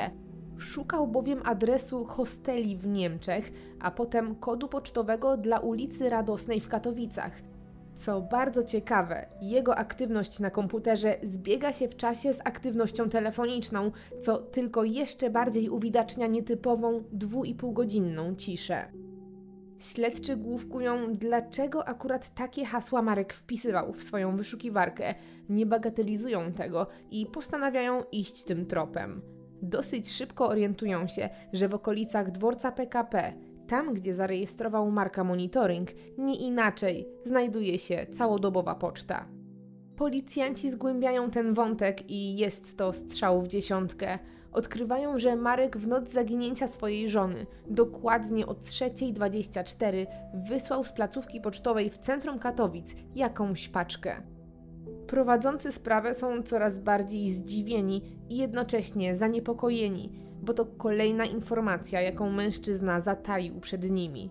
Dodatkowo wydaje się to bardzo podejrzane, bo według obecnych ustaleń wszystko wskazuje na to, że Marek w czasie, gdy zaginęła jego żona, opuścił w środku nocy dom, w którym zostawił bez opieki śpiące dwuipółletnie dziecko, tylko po to, żeby nadać jakąś paczkę. Im więc więcej pozyskują informacji, tym wszystko wydaje się bardziej pogmatwane. Jest jednak jeden sposób, który pomoże chociaż trochę zrozumieć, co się tutaj dzieje. Trzeba dotrzeć do odbiorcy paczki i dowiedzieć się, co było w środku. Nie jest to jednak proste zadanie. Jak spośród masy wysłanych z dużej placówki paczek znaleźć właśnie tą, szczególnie że nie ma żadnej nadanej z nazwiska Marka? Policjanci muszą bardzo się wysilić. Podpowiedzią mogą być frazy, które mąż zaginionej wpisywał nocą w wyszukiwarkę. Wiadomym jest, że szukał adresów niemieckich hosteli. Śledczy sprawdzają więc, czy nocą z siódmego na ósmego lipca z całodobowego urzędu pocztowego w Katowicach ktoś nadał paczkę do Niemiec. I jest to strzał w dziesiątkę. Okazuje się, że nadane zostały aż dwie takie paczki i mało tego, jedna z nich jest możliwa do namierzenia. Jak się okazuje, jedna z paczek została wysłana do niejakiego Martina Landsberga, a paczka miała dotrzeć do hostelu w Monachium. Nadawca pomylił jednak numer budynku i paczka ostatecznie została zwrócona. Nadawcą był Jarosław Dąbek, mieszkający przy ulicy Radosnej siedemnaście przez sześć w Katowicach, ale jak się okazało, i te dane były błędne. Nie ma takiego adresu, a w okolicy nikt nie kojarzy osoby o takich personaliach. Paczka nie dotarła więc do adresata, ale nie mogła być też zwrócona nadawcy. W związku z tym trafiła do Koluszek pod Warszawą, do Wydziału Paczek Niedoręczonych.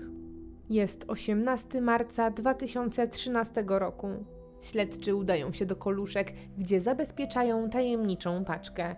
Mają duże podejrzenia, że to właśnie ta, którą Marek nadał w noc zaginięcia. Są tu w samą porę, bo koperta byłaby tu jeszcze przez kolejne cztery miesiące. Po tym czasie, czyli po roku od nieudanego doręczenia, zgodnie z procedurą zostałaby otwarta i zlicytowana.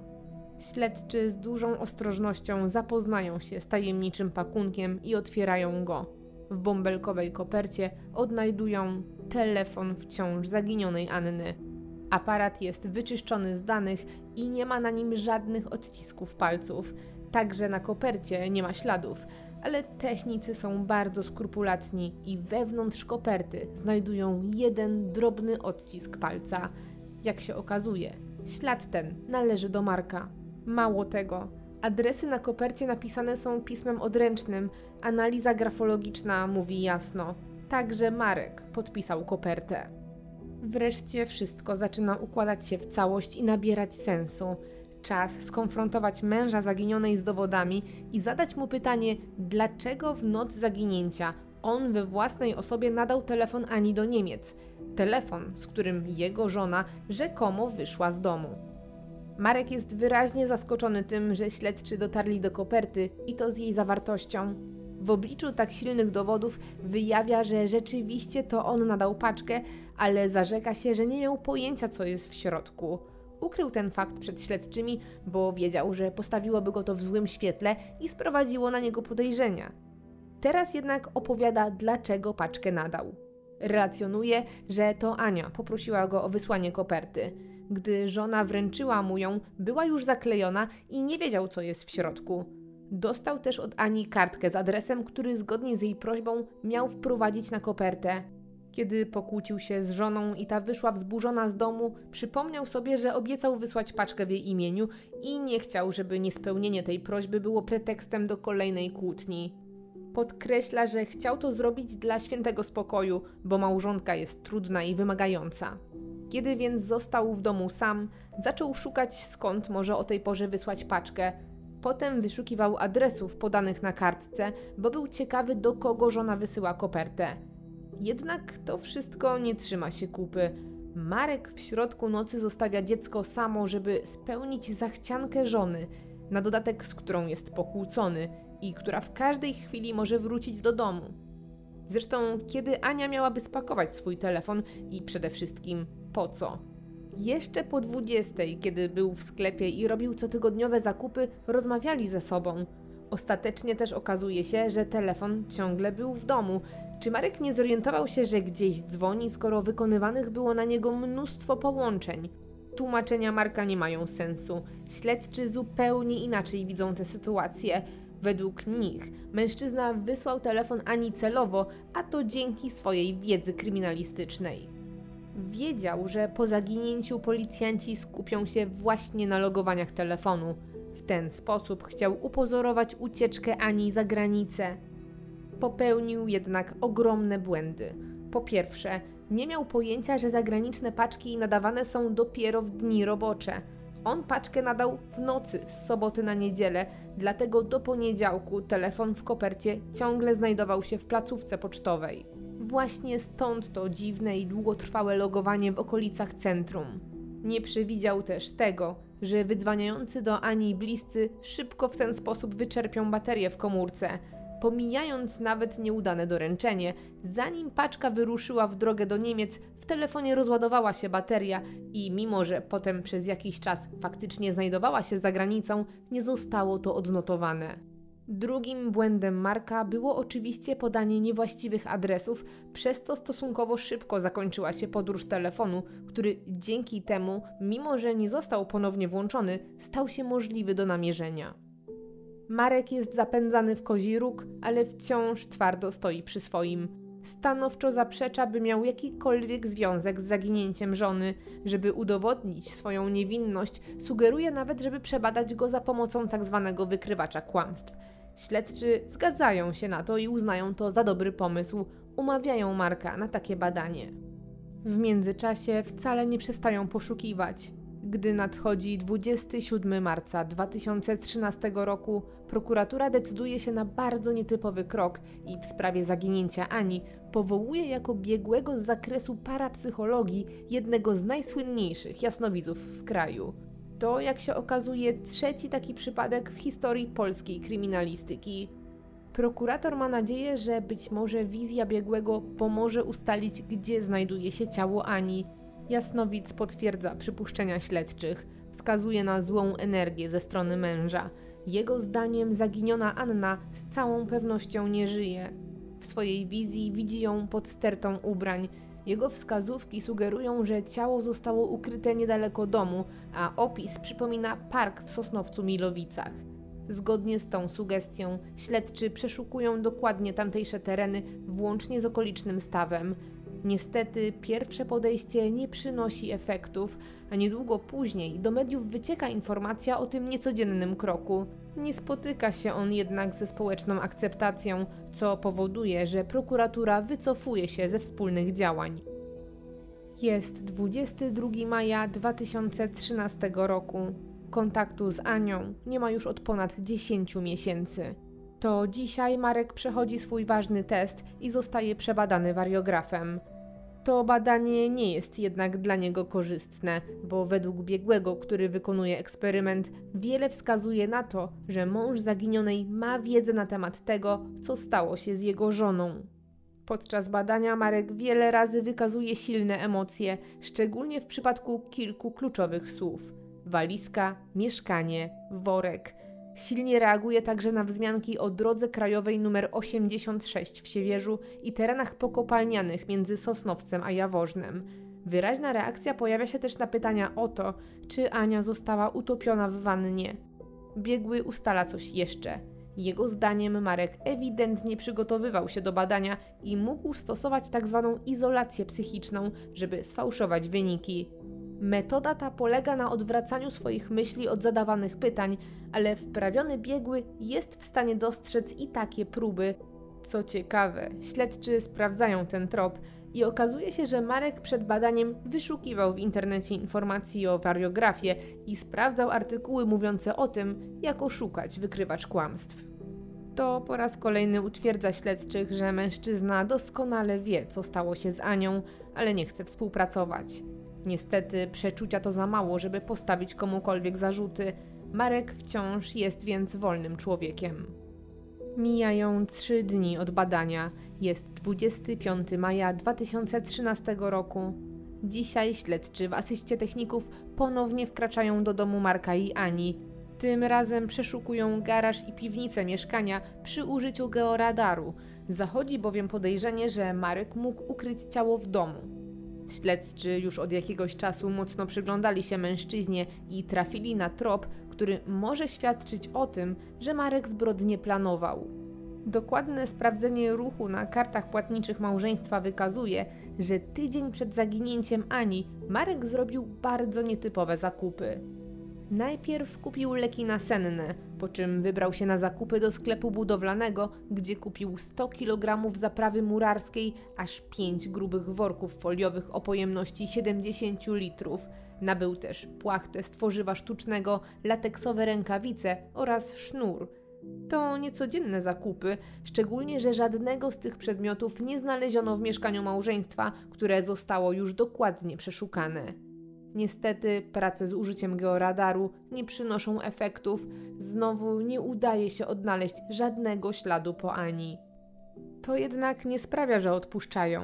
Ciągle czują, że Marek ma bezpośredni związek z zaginięciem Ani, dlatego prześwietlają także jego życie prywatne i robią dużo dokładniejsze rozeznanie wśród bliskich i kolegów z pracy.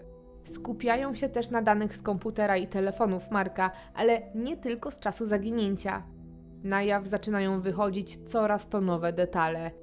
Pierwszy punkt zaczepienia wychodzi od rodziców i siostry Ani, którzy informują policjantów, że ich bliska niedługo przed swoim zniknięciem wspominała im, że obawia się, że Marek kogoś ma. Mało tego, podejrzewała, kim dokładnie może być kochanka Marka i miała na myśli jego koleżankę z pracy, Violettę. Śledczy sprawdzają to i przy okazji przyglądają się bilingom telefonu Marka. Szybko odkrywają, że jest jeden numer, z którym mężczyzna aż do zaginięcia swojej żony bardzo intensywnie się kontaktował. Jak wskazują dane, od października dwa tysiące jedenastego roku do czerwca dwa tysiące dwunastego roku, czyli w czasie ponad pół roku, Marek kontaktował się z tajemniczym numerem ponad cztery tysiące sześćset razy, w tym większość to wiadomości es em es. Marek pisał i dzwonił na ten numer regularnie. Zaczynał od wczesnych godzin porannych, tuż po przebudzeniu, a ostatnie wiadomości wysyłał zaraz przed snem. I tak codziennie.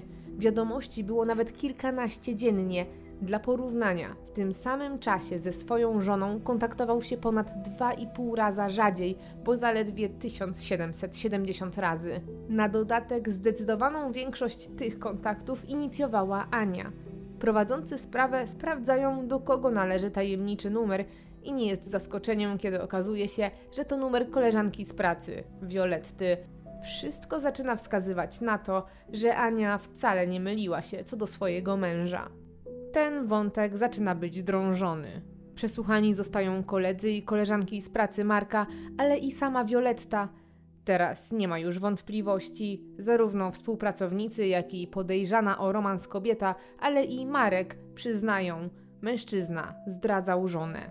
Okazuje się jednak, że ich relacja zakończyła się w czerwcu dwa tysiące dwunastego roku, jeszcze przed zaginięciem Ani. Śledczy są ciekawi, dlaczego związek się rozpadł. Kochanka tłumaczy to tym, że stało się to z jej inicjatywy. Marek obiecywał jej, że rozwiedzie się z żoną, ale wcale się na to nie zanosiło. Kiedy zorientowała się, że ciągle jest tą drugą, a składane obietnice są bez pokrycia, postanowiła zerwać z mężczyzną. Violetta jest wstrząśnięta całą sytuacją. Jak twierdzi, Marek zupełnie inaczej przedstawiał jej swoje relacje z żoną. Nie miała pojęcia, że starają się o dziecko i że nie było rozmów o żadnym rozwodzie. Marek zapewniał, że jego związek nie istnieje i to z obu stron i że żyje z Anią razem tylko ze względu na dobro dziecka. Podobne słowa płyną z pracowniczego otoczenia policjanta. Okazuje się, że kiedy żona Marka nie wracała do domu, ten nie wyglądał na przybitego. Przeciwnie, już dwa tygodnie po zaginięciu pojawił się na policyjnym pikniku w towarzystwie innej kobiety. Jego szybkie zainteresowanie nowymi związkami zdają się też potwierdzać kolejne dane wyciągnięte z jego komputera. Jak się okazuje, technicy docierają do poczynań Marka tuż po zaginięciu. Okazuje się, że dwudziestego trzeciego lipca, czyli trochę ponad dwa tygodnie od zaginięcia żony, mężczyzna założył konta na portalach randkowych. Tam od razu nawiązał nowe znajomości, w tym jedną z kobietą z Warszawy, z którą kilka razy się spotykał. Oznacza to, że zaledwie kilka tygodni po zaginięciu żony, zamiast jej szukać, tworzył już nową relację z jeszcze inną kobietą niż koleżanka z pracy. Śledczy konfrontują Marka z zebranymi informacjami. Mężczyzna przyznaje, że nie był wierny. Mówi też to, co wcześniej nieco pomijał, czyli że jednak jego związek z żoną zmierzał w stronę zakończenia. To bardzo ważny element sprawy, bo niewątpliwie tworzy motyw.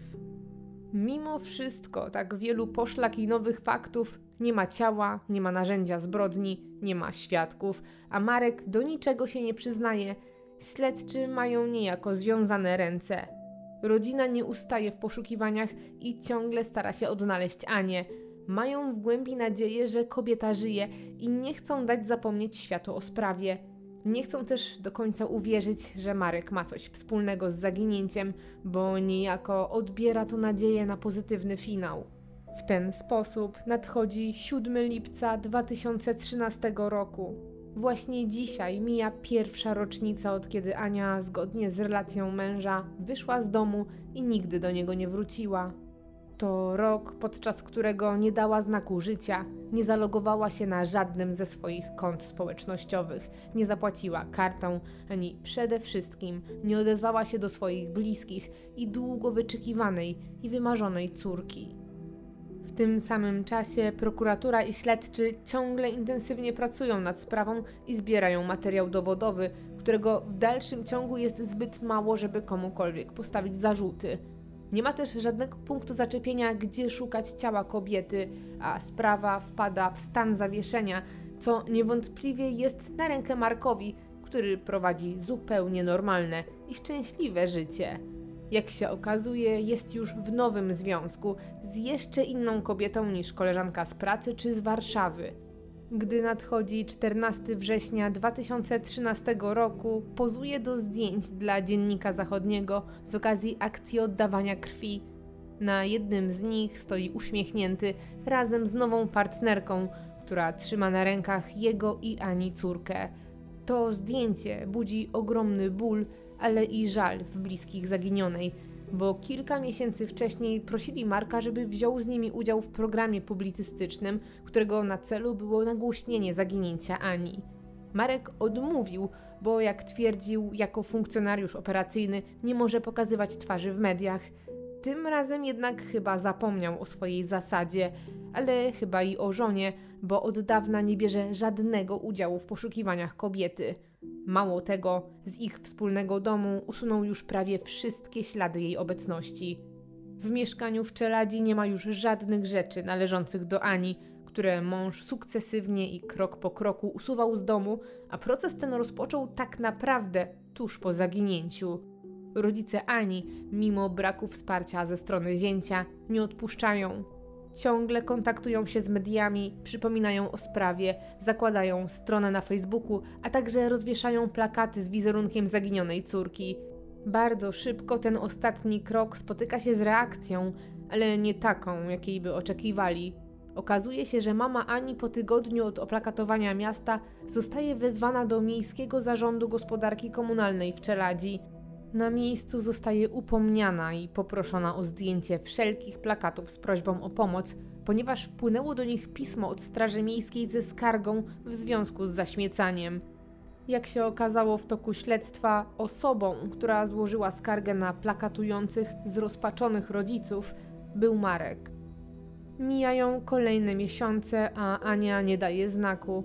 W sprawie nie pojawia się też żaden nowy trop. Nadchodzi grudzień dwa tysiące trzynastego roku, czyli prawie półtora roku od zaginięcia. Prokuratura coraz mocniej chce doprowadzić sprawę do końca. Ma zresztą plan, który zaczyna powoli realizować. W pierwszej kolejności ponownie ruszają prace związane z próbą odnalezienia ciała Ani, ale śledczy chcą możliwie zawęzić obszar poszukiwań. Wskazówką do tego jest cisza telefoniczna, która miała miejsce między dwudziestą trzecią pięćdziesiąt a drugą dwadzieścia dwa. Przypuszcza się, że to właśnie w tym czasie Marek ukrywał ciało, co oznacza, że mężczyzna miał na to około dwie i pół godziny. To czas, w którym musiał się zmieścić, żeby wywieźć ciało z domu, ukryć je i wrócić. To jednak wciąż za mało informacji. Obszarów do przeszukania jest bowiem całe mnóstwo. Nie wiadomo, ile czasu Markowi mogło zająć ukrycie zwłok. Dlatego też śledczy decydują się na serię eksperymentów procesowych. Pierwszy z nich ma miejsce ponad dwa miesiące później, pod koniec lutego dwa tysiące czternastego roku. Zadaniem śledczych jest sprawdzić wątek walizki. Najpierw sprawdzają wersję Marka o tym, że Ania wyszła z domu z bagażem. Chcą zweryfikować, czy sąsiedzi mogli przeoczyć kobietę ciągnącą za sobą wielką walizkę na kółkach. Na osiedlu stawiają się przeprowadzający badanie śledczy, a po nierównym chodniku, ciągnąc walizkę za uchwyt, przechadza się pozorantka. Mimo że eksperyment przeprowadzany jest w samo południe, budzi ogromne zainteresowanie. Małe plastikowe kółka generują ogromny hałas. Bardzo szybko śledczy dochodzą do wniosku, że niezwykle mało prawdopodobnym jest, żeby nikt nie zauważył drobnej kobiety z gigantycznym, stukającym na kostce bagażem. Szczególnie, że do zaginięcia doszło w gorący lipcowy wieczór, kiedy wszyscy mieli pootwierane okna. Nie było też na tyle późno, żeby nikt nie kręcił się po okolicy. To badanie wyklucza wersję, że Ania przez kilka godzin krążyła po osiedlu. Kolejnym krokiem więc jest sprawdzenie wersji prokuratury o tym, że Marek wyniósł ciało żony właśnie w tej walizce, która zniknęła z mieszkania. Zresztą to właśnie na słowo walizka Marek reagował bardzo nerwowo w trakcie badania wariografem. W tym celu w mieszkaniu małżeństwa pozorantka o budowie ciała i wzroście zbliżonym do zaginionej próbuje wejść do bliźniaczej torby. Szybko okazuje się, że wchodzi do niej bez problemu. Wykonujący eksperyment nie mają też problemu, żeby zasunąć zamek. Mało tego, w środku nie brakuje miejsca na wszystkie przedmioty, które zniknęły z domu. To pierwszy krok ku temu, żeby udowodnić słuszność prokuratorskich przypuszczeń. W następnej kolejności odbywają się eksperymenty, podczas których sprawdzane jest, ile czasu zajmuje zakopanie i zasypanie takiej walizki. Według przeprowadzonych badań Marek na wykopanie dołu z użyciem szpadla potrzebowałby około pół godziny. Niewiele więcej musiałby poświęcić na to, żeby zakopać taki dół. Oznacza to, że samo ukrycie ciała mogło zająć mu około godziny, a cisza trwała aż dwie i pół godziny, co jasno wskazuje, że czasu miał aż nadto. Prokuratura chce sprawdzić jeszcze jeden wątek, czy walizka mogła zostać nie zakopana, a zatopiona. W tym celu torba z adekwatnym obciążeniem zostaje wrzucona do wody, jednak eksperyment się nie udaje.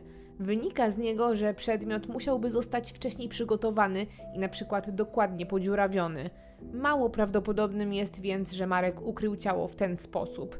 Przyjmuje się, że jednak zwłoki zakopał. W związku z wynikami tych badań śledczy ustalają, na jaką odległość maksymalnie mógł opuścić dom Marek, żeby zdążyć w tym czasie dojechać na miejsce, ukryć ciało w ziemi i wrócić. Tym sposobem wyliczają, że mógł wyjechać na maksymalnie trzydzieści kilometrów od domu. Mimo takiego zawężenia poszukiwań, wciąż to ogromna powierzchnia, jaką trzeba byłoby przeszukać. Pełna zielonych terenów, szybów pokopalnianych czy terenów przemysłowych. Innymi słowy, w takiej odległości od domu Marka i Ani znajduje się całe mnóstwo miejsc, w których można ukryć ciało na długie lata, a może i na zawsze. Mimo tak ogromnej powierzchni śledczy ruszają w teren i piątego marca rozpoczynają kolejne prace poszukiwawcze. Tym razem przeszukują łąki w Czeladzi, ale i stawy przy drodze krajowej numer osiemdziesiąt sześć. Wszystkie miejsca, na które nerwowo reagował Marek podczas badania na wariografię. To także impuls do tego, żeby te badania powtórzyć. W tym celu prokuratura zaczyna tworzyć nieco bardziej precyzyjne pytania. Niestety, gdy przychodzi maj i gdy ma odbyć się drugi test Marka, ten niespodziewanie odmawia wzięcia w nim udziału, gdy tylko dowiaduje się, że ma do tego prawo. Mijają kolejne miesiące i nadchodzi siódmego lipca dwa tysiące czternastego roku. To dzisiaj druga rocznica zaginięcia Ani. W dalszym ciągu sprawa tkwi w martwym punkcie. Śladu po kobiecie nie ma, a nikomu nie zostały postawione zarzuty. W związku z tą rocznicą bliscy ponownie przypominają o sprawie w mediach. Ciągle jednak tli się nadzieja, że kobieta gdzieś jest. W wywiadzie dla Onetu pani Michalina przyznaje, że do tej pory nie dowiedzieli się niczego nowego. Nikt nie zadzwonił z żadną informacją. Zgłosiło się do nich zaledwie kilku jasnowidzów ze swoimi wizjami, które niestety nie sprawdziły się. Wyznaje też, że ma żal, że nie zabezpieczono monitoringu z osiedla, bo to właśnie on mógł odpowiedzieć na wiele wciąż dzisiaj zadawanych pytań. Mija kolejny rok, jest sam koniec czerwca dwa tysiące piętnastego roku. To prawie trzy lata, od kiedy nie ma żadnych wieści o Ani. Jednak wcale to nie oznacza, że śledczy zapomnieli o tej sprawie, a wręcz przeciwnie. Do mediów zaczynają przeciekać informacje, że przełom jest blisko. Okazuje się, że praca nad ustaleniem tego, co stało się w nocy z siódmego na ósmego lipca dwa tysiące dwunastego roku, mimo że nie były podawane do wiadomości opinii publicznej, ciągle trwały.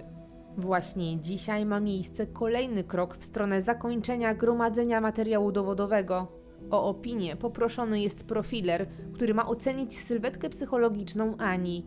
Według tej opinii nie istnieją żadne przesłanki, które mogłyby świadczyć o tym, że kobieta postanowiła odebrać sobie życie lub że świadomie i celowo porzuciła rodzinę.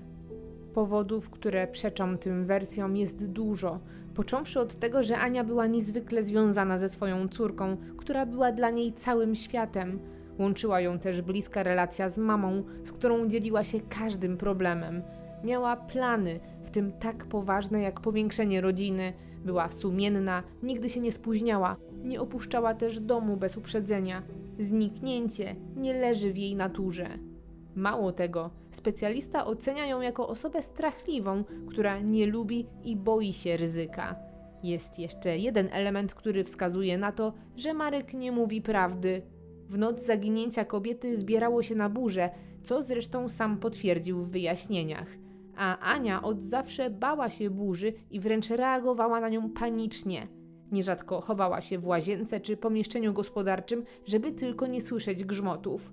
Według bliskich, a także analizujących jej osobowość specjalistów, nie ma możliwości, żeby osoba z tak silnym lękiem opuściła samotnie wieczorem dom, gdy zanosi się na burzę. Jest trzydziestego września dwa tysiące piętnastego roku z samego rana. Pod mieszkanie przy ulicy Wincentego Pola podjeżdża policja. Funkcjonariusze podchodzą do drzwi mieszkania Ani i Marka i pukają. Chwilę później mężczyzna otwiera drzwi. Na jego twarzy bardziej jawi się zrezygnowanie niż zaskoczenie. Doskonale wie, po co tutaj są. Ich obecność kwituje tylko słowami, że ma teraz przechlapane. Całe zdarzenie przebiega spokojnie. Policjanci razem z podejrzanym proszą jego partnerkę, żeby przygotowała ponad pięcioletnią już Dominikę do przedszkola i odprowadziła ją do placówki. Całe zatrzymanie przebiega więc spokojnie i kulturalnie. Następnie Marek trafia prosto na przesłuchanie, gdzie jeszcze tego samego dnia prokuratura stawia mu zarzut zabójstwa własnej żony. Od razu wydany zostaje też wniosek o tymczasowe aresztowanie, zgodnie z którym Marek trafia do aresztu śledczego w Katowicach.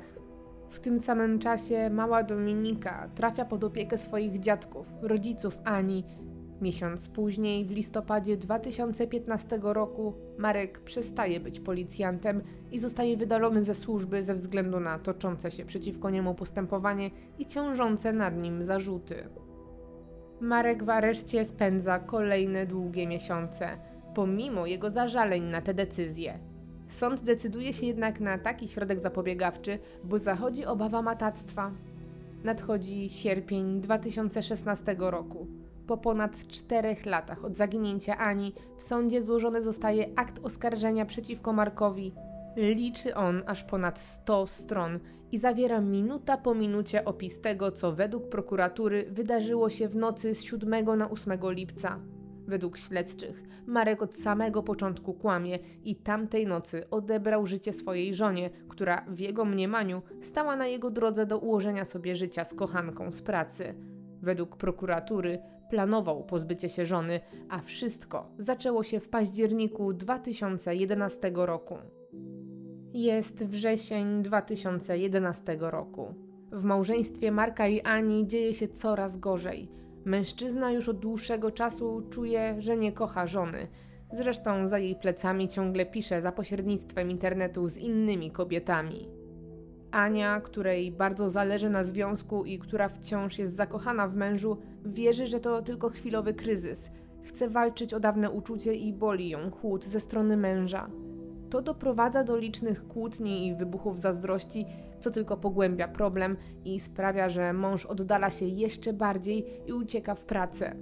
Bo to właśnie w pracy znajduje odskocznie, ale i poznaje Violettę, która jest przeciwieństwem Ani. Ma długie, ciemne włosy, duży biust, jest wysoka i od razu wpada w oko żonatemu policjantowi.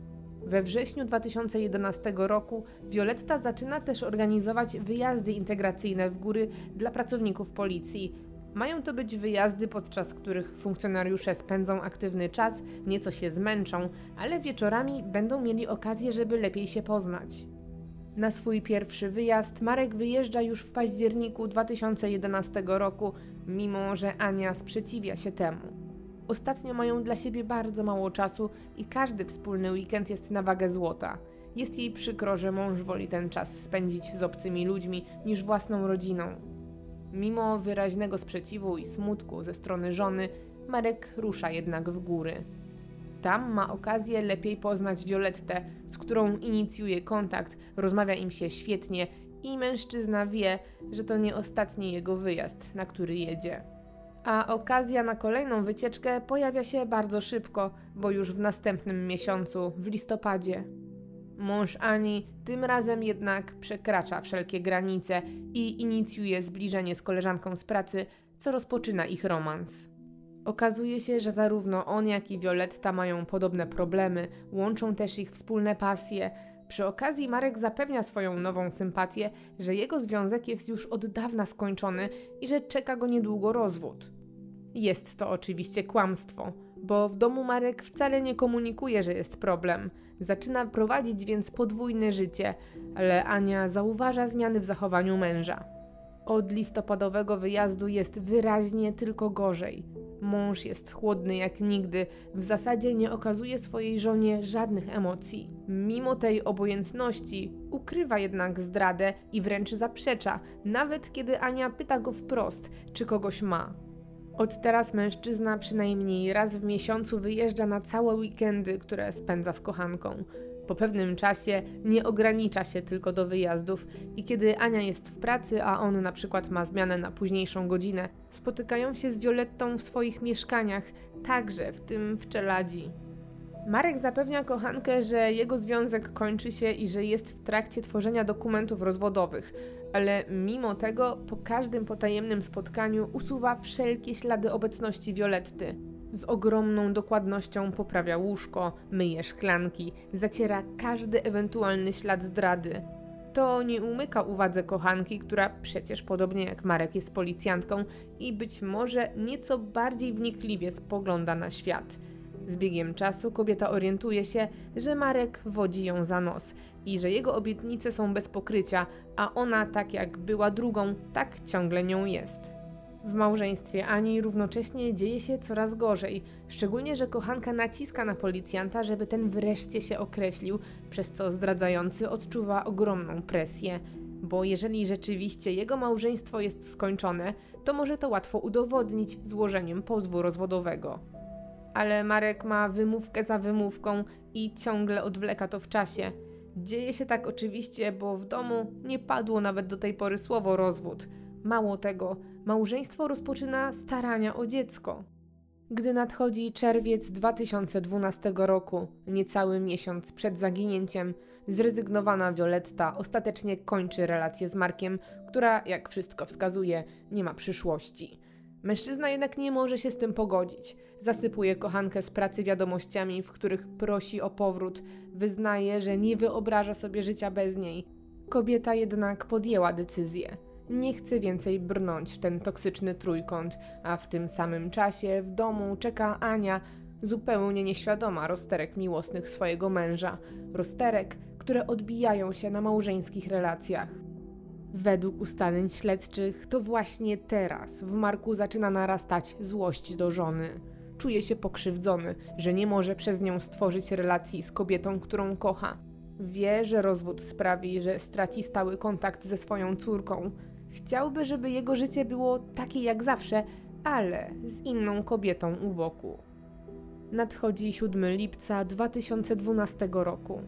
Marek idzie do pracy na poranną zmianę. Zaraz po dotarciu na miejsce wysyła es em esy do Violetty. Ciągle nie może o niej zapomnieć i bezskutecznie namawia ją na spotkanie.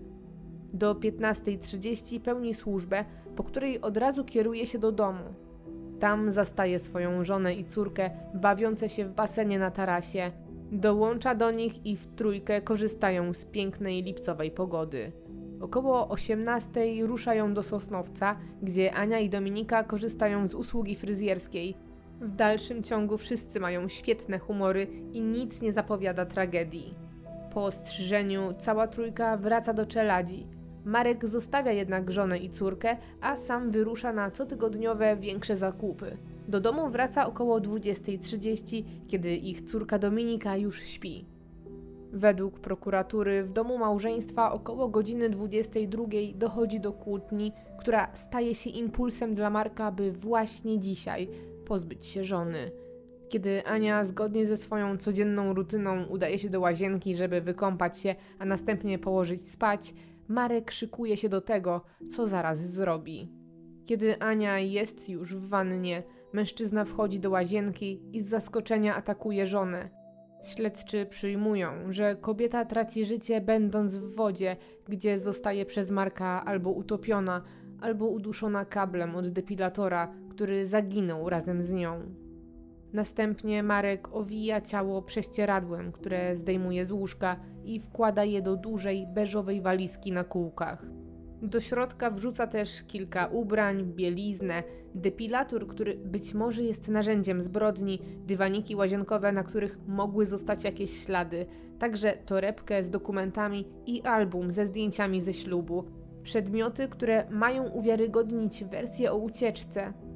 Walizkę ze zwłokami zanosi do garażu, do którego prowadzą schody prosto z mieszkania. Nikt poza domownikami nie ma do nich dostępu, dlatego nie ma żadnych świadków. Walizkę wrzuca do bagażnika ich rodzinnego samochodu. Jest już gotowy, żeby wyruszyć i ukryć ciało. Zanim jednak wyjeżdża, wraca do mieszkania. Wie, że musi jakoś upozorować ucieczkę swojej żony. O dwudziestej trzeciej dziesięć wykonuje pierwsze połączenie na telefon Ani, żeby sprawić wrażenie, że zaczął szukać. Zgodnie z danymi ze stacji B T S, zarówno telefon Marka, jak i Ani znajduje się w tym czasie w domu. Telefon nie zostaje oczywiście odebrany. Marek wysyła więc S M S i nagrywa się na pocztę. Przez kolejnych trzydzieści minut, aż do dwudziestej trzeciej pięćdziesiąt, mężczyzna wykonuje jeszcze kilka połączeń na telefon żony. Te próby mają sugerować, że rzeczywiście chciał się z nią skontaktować. Między tymi połączeniami korzysta też z komputera i szuka adresu całodobowych placówek pocztowych. To sugeruje, że już teraz planuje pozbyć się telefonu żony. Rodzi się też plan, bo okazuje się, zgodnie z tym co wyszukał w internecie, że pomimo późnej godziny i weekendu ma możliwość, żeby nadać paczkę. W okolicach dwunastej w nocy Marek opuszcza mieszkanie. Wyjeżdża z garażu swoim samochodem marki Chevrolet, w którego bagażniku znajduje się walizka z ciałem. To najbardziej tajemniczy element tej sprawy, bo udaje się w nieokreślonym do dzisiaj kierunku i ukrywa zwłoki żony, zakopując je albo zatapiając. Z dojazdem i powrotem zajmuje mu to aż dwie i pół godziny. Przez cały ten czas, aż do drugiej dwadzieścia dwa, telefon zarówno Marka, jak i Ani loguje się w domu. Dzieje się tak, ponieważ mężczyzna celowo nie wziął aparatu ze sobą. Wiedział, że gdyby to zrobił, śledczy mogliby odtworzyć trasę, jaką pokonał w nocy i w ten sposób odnaleźliby miejsce, gdzie ukrył zwłoki. Policjant do domu wraca w okolicach drugiej dwadzieścia. To właśnie wtedy po dwuipółgodzinnej ciszy wykonuje ponownie kilka połączeń na telefon swojej żony, żeby kontynuować wersję o tym, że jej poszukiwał. Po trzydziestu minutach dzwonienia z sieci nagle wylogowuje się telefon Ani, ponieważ Marek wyłącza go i czyści z danych. W tym samym czasie, bo o drugiej pięćdziesiąt, mężczyzna zasiada do komputera i tym razem wyszukuje adresu hosteli w Monachium. Wybiera jeden z listy i przepisuje jego adres na kopertę. Wie, że musi uzupełnić też dane nadawcy, dlatego zmyśla imię i nazwisko Jarosław Dąbek. Sprawdza, jaki kod pocztowy przypisany jest do ulicy Radosnej, którą także wybiera losowo. Do tak zaadresowanej już koperty wkłada telefon Ani, który czyści jeszcze ze wszelkich odcisków palców. Nie wie jednak, że popełnia dwa błędy.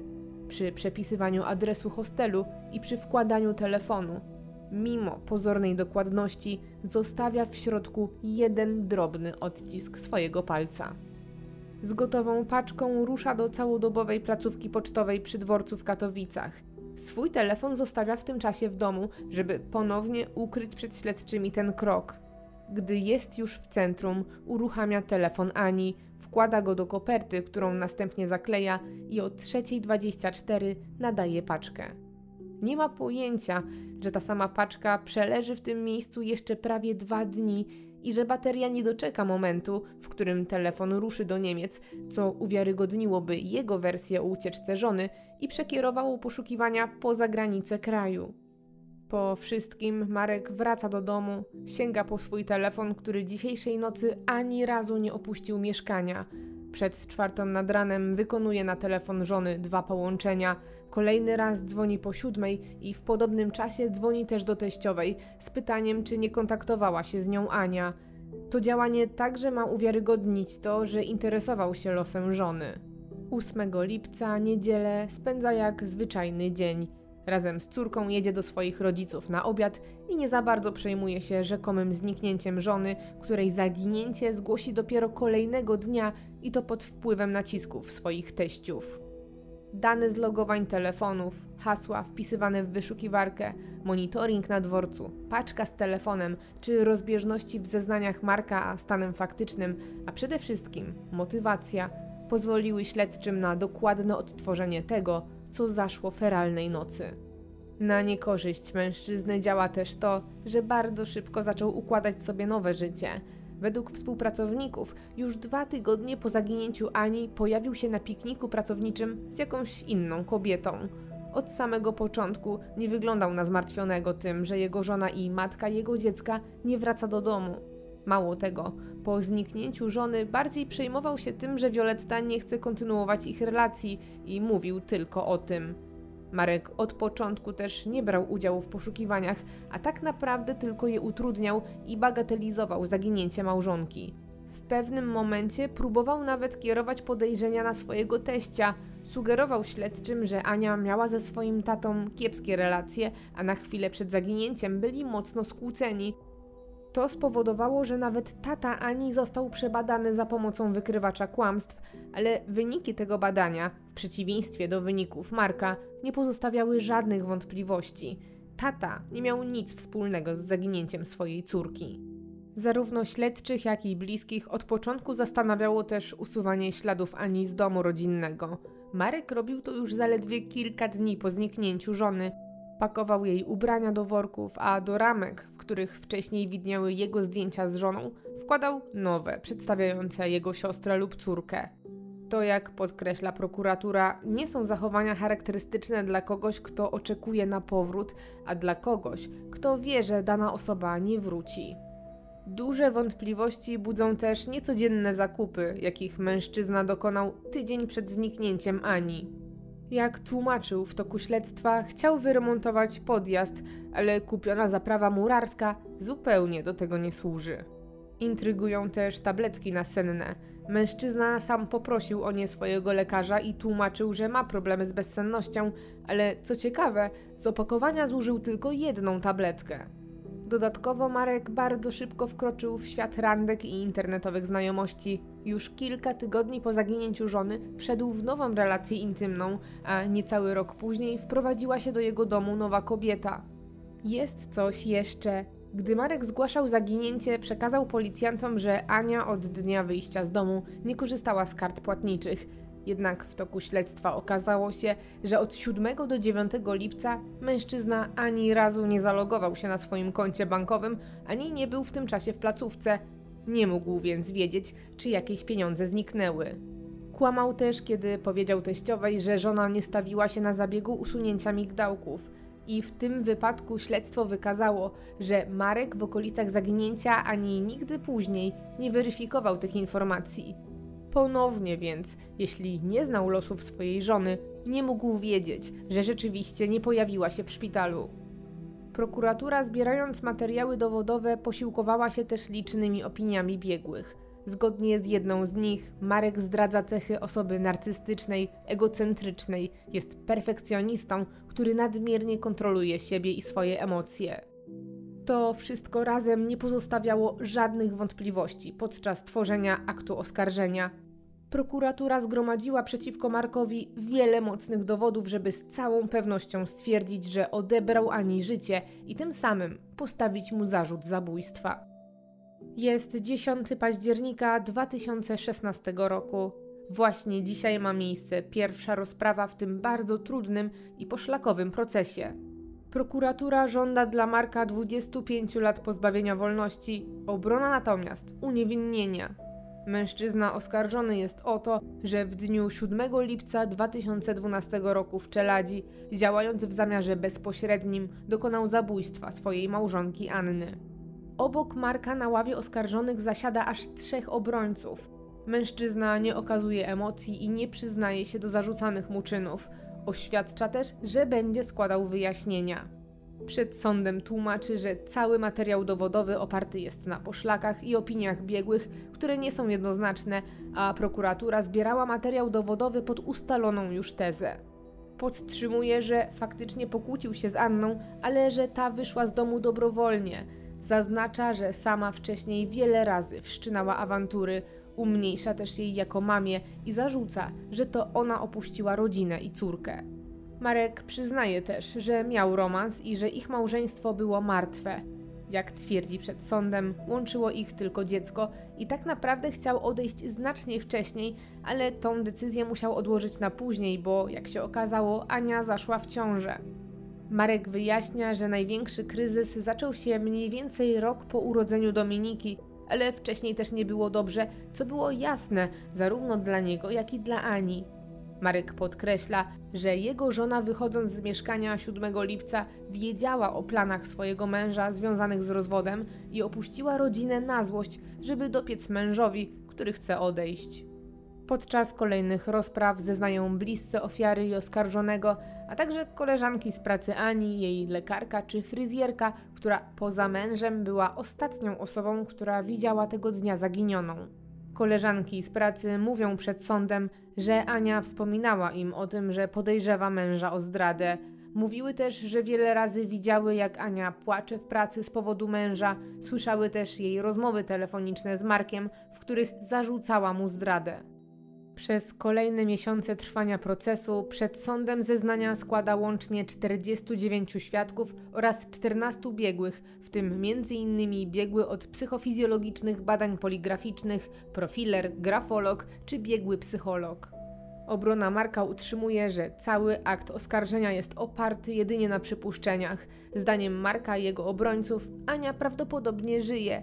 Zakładają też, że po teatralnym wyjściu z domu mogła równie dobrze ulec wypadkowi albo stać się ofiarą przypadkowego przestępstwa. Zapewniają, że opuściła dom z własnej woli, a wersji tego, co mogło stać się potem, jest bardzo wiele. Równie dobrze może przebywać w sekcie albo rozpoczęła nowe życie.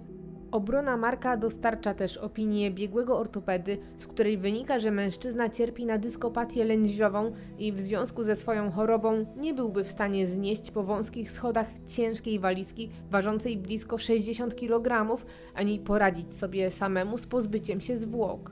Zaznacza zresztą, że rączka walizki przy takim obciążeniu natychmiast by się urwała. Jeśli chodzi o tajemniczą paczkę do Niemiec, Marek przed sądem ciągle utrzymuje, że wysłał ją na wyraźną prośbę żony i że nie miał pojęcia, co jest w środku. Swój odcisk palca po wewnętrznej stronie koperty tłumaczy tym, że ta była wcześniej w domu w szufladzie, do której miał dostęp wiele razy i mógł zostawić ślad znacznie wcześniej, zupełnie przypadkowo. Ciężko jednak wytłumaczyć to, że telefon wyłączał się i uruchamiał wewnątrz zamkniętej koperty. Według obrony nie ma też dowodów na to, że Marek był kiedykolwiek agresywny wobec Ani. Wręcz przeciwnie, zeznania świadków wskazują, że zawsze był spokojny i pozbawiony agresji. Obrońcy odnoszą się także do zarzutów związanych z nietypowymi, według prokuratury, zakupami, których Marek dokonał w sklepie budowlanym na tydzień przed zniknięciem żony. Wyliczają, że zaprawę murarską zużył do wyrównania podjazdu w garażu, płachtą przykrywał basen na balkonie, a linkę zakupił po to, bo miał uczyć Dominikę jazdy na rowerze. Adwokaci Marka próbują też wykazać, że Ania wcale nie była taką troskliwą mamą, jak opisuje to strona oskarżająca. Przywołują przykłady, że przychodziła z chorą córką do pracy, bo tak zależało jej na karierze i że brała ją ze sobą do łazienki, miejsca, które przecież jest siedliskiem bakterii. Marek podsumowuje wszystko swoim rozżaleniem, że od lat musi mierzyć się z zarzutami, które ostatecznie doprowadziły go za kraty, pomimo że jest niewinnym człowiekiem. Jest siódmego września dwa tysiące osiemnastego roku. To ponad sześć lat od zaginięcia Ani. Właśnie dzisiaj zapada wyrok.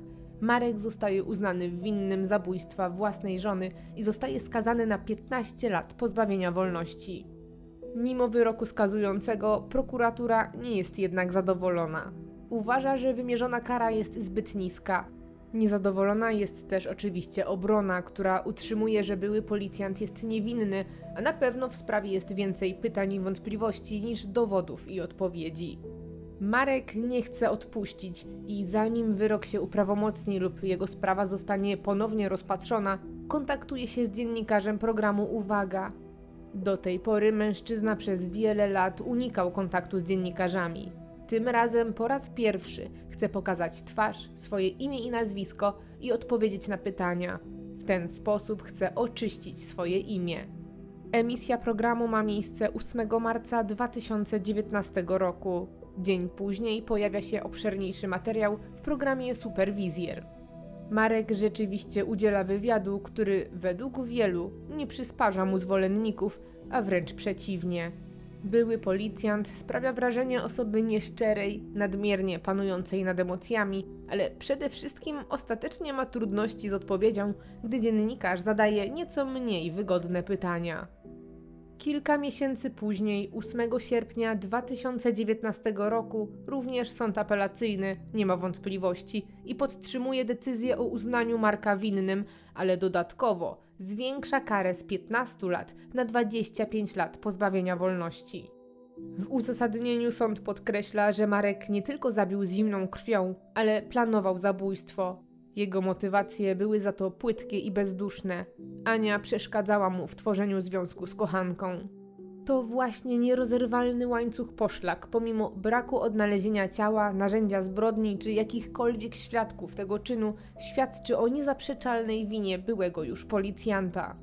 Podczas uzasadnienia wyroku sędzia zacytowała treść maila, jakiego Marek wysłał do jednej ze swoich kochanek już po zaginięciu Ani. Cytuję: w życiu warto ryzykować. Ryzykujesz często, ruszając w drogę na szczyt, ale kiedy już osiągniesz swój cel, strach i ryzyko, które podejmowałeś, wydaje się zupełnie nieistotne, a widoki, uczucie satysfakcji i spełnienia rekompensują wszystkie trudy. Więc nie będę się bał, chcę ryzykować, nawet jeśli skończy się to dla mnie boleśnie, to i tak warto. Jeżeli chodzi o totalne rewolucje życiowe, czy zastanawiałaś się kiedyś, jak daleko jesteś w stanie się posunąć? Ile jesteś gotowa zmienić w swoim życiu dla szczęśliwego związku, dla uczucia, takiego na maksa? Podczas uzasadniania wyroku i decyzji o podwyższeniu kary, Marek na sali sądowej słabnie i osuwa się na ławę oskarżonych. Ostatecznie jednak jego stan się poprawia i nie wymaga interwencji medycznej. piątego maja dwa tysiące dwudziestego pierwszego roku kasacja zostaje oddalona. Chociaż wyrok jest już prawomocny, a sprawcę czeka surowa kara, to pozostaje jeden element, który nie daje spokoju wszystkim związanym ze sprawą. Wciąż nie wiadomo, gdzie jest ciało Ani, a Marek niezmiennie nie przyznaje się do winy i tym samym nie ma zamiaru wskazać miejsca, w którym spoczywa jego żona. Nadchodzi koniec grudnia dwa tysiące dwudziestego pierwszego roku. Europejski Trybunał Praw Człowieka w Strasburgu nie uwzględnia skargi na wyrok, na mocy którego Marek odsiaduje karę dwudziestu pięciu lat pozbawienia wolności. Sędziowie Trybunału, jak okazało się, nie dopatrzyli się żadnych błędów ze strony sądów wszystkich instancji. To jednak nie koniec walki Marka o wolność. Jedna z jego pełnomocniczek zapowiada złożenie zażalenia i ponowny proces kasacyjny. Oznacza to, że za jakiś czas być może znowu będziemy mogli usłyszeć o Marku w mediach, chociaż każdy wolałby usłyszeć o nim w kontekście rozwiązania zagadki, jaką jest miejsce ukrycia przez niego ciała. Od połowy dwa tysiące osiemnastego roku rodziną zastępczą dla małej Dominiki jest siostra Ani i jej mąż, którzy wychowują dziewczynkę. Także jeszcze w dwa tysiące osiemnastego roku Marek miał kontakt z córką, do której mógł dzwonić dwa razy w tygodniu.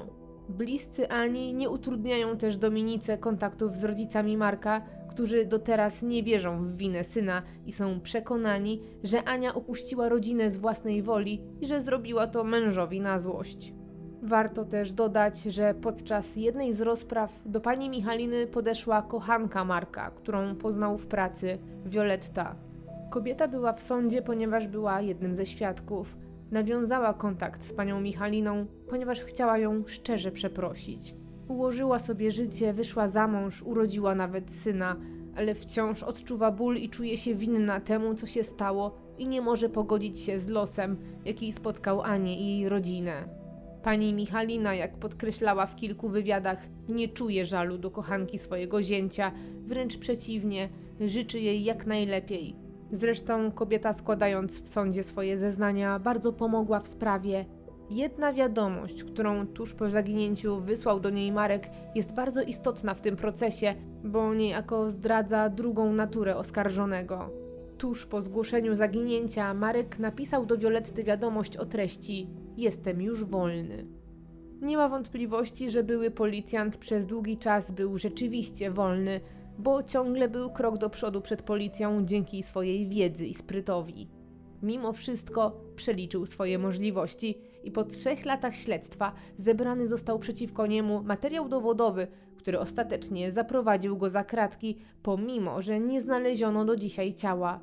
Jest bardziej niż pewne, że Marek nie spodziewał się takiego finału. Sprawa zaginięcia, a raczej zabójstwa Ani, to bardzo nagłośniona historia, a to dzięki bliskim zaginionej, którzy poświęcili mnóstwo czasu i energii, żeby poznać prawdę, ale i żeby o Ani nie zapomniano. Ta smutna historia jest nie tylko tematem licznych artykułów czy programów telewizyjnych, ale została też przelana na papier i to wielokrotnie. historię życia Ani i jej zaginięcia, a także emocji, jakie towarzyszyły przez ten czas jej bliskim, można przeczytać w książce Magdaleny Majcher Mocna więź, która jest poruszającą powieścią na faktach. Nad tą niewątpliwie ciekawą sprawą z punktu widzenia kryminalistycznego, ale i prawnego, pochylają się też autorzy książki Zbrodnie bez ciał Diany Brzezińskiej i Andrzeja Gawlińskiego, gdzie można poznać ją z punktu widzenia fachowców. Rozdział o Ani można znaleźć też w zbiorze reportaży Justyny Kopińskiej Polska odwraca oczy, czy w książce Janusza Szostaka Urwane ślady. Warto też przypominać, że nie możemy zapomnieć o Ani i o jej bliskich, bo pomimo, że ta sprawa jest zamknięta, winny odsiaduje karę, to bliscy wciąż nie mogą przeżyć swojej żałoby w pełni. Nagłośnienie tego, że ciało jest wciąż poszukiwane, jest ważne. Nierzadko po latach zupełnie przypadkowo udaje odnaleźć szczątki. Czasem też po latach niektórzy postanawiają mówić, jeżeli wiedzą coś więcej. W wywiadzie dla Janusza Szostaka pani Michalina mówi bardzo ważną rzecz. Zwłoki jej córki mogą znajdować się w mniej więcej określonym rejonie, w wielu miejscach, w których rozpoczynają się lub rozpoczną się budowy i inwestycje. W dobrej woli inwestorów będzie leżało to, czy powiadomią o znalezieniu ewentualnych szczątków odpowiednie służby. Powiadomym jest, że takie działanie może chwilowo wstrzymać pracę. Rodzina ma jednak ogromną nadzieję, że w takim wypadku trafi się ktoś, kto nie będzie obojętny i do kogo dotrze informacja o bólu niepocieszonej rodziny, która nie może do końca się pożegnać. Rodziny, w której jednak mimo wszystko tli się mała iskierka nadziei. Już za niecały miesiąc minie równe dziesięć lat, od kiedy Marek milczy. dziesięć lat życia w niepewności, dziesięć lat bez nagrobka, nad którym można stanąć w zadumie i zapalić symboliczny znicz. Pozostaje wierzyć, że pamięć o tej mamie, siostrze i córce będzie trwała i że ten stan nie będzie trwał wiecznie, a Ania w końcu wróci do domu. Razem z partnerem dzisiejszego odcinka, wydawnictwem Czwarta Strona Kryminału, dziękujemy za wysłuchanie. Przypominam też, że już piętnastego czerwca ma miejsce premiera książki Apartament autorstwa Izabeli Janiszewskiej. Link do tego thrillera psychologicznego mówiącego o zaginięciu młodej kobiety znajdziecie w opisie tego filmu. Jeżeli zechcesz wesprzeć moją pracę, zajrzyj na patronite.pl ukośnik Olga Hering, ale też na moje media społecznościowe. Szczególnie zapraszam Cię na mój Instagram. Wszystkie linki znajdują się w opisie tego filmu. Serdeczne podziękowania kieruję też do moich szczególnych patronów, którymi są Dawid, Adrian, Adrianna, Gosia, Sławek, Marta W L, Maciek D, Bartek, Rafał, Paulina, Karolina, Hańcza, Julia, Olga Agata, Joker Hamburg, Maciek M, Olga S, Alina i Łukasz. Dziękuję, że jesteście.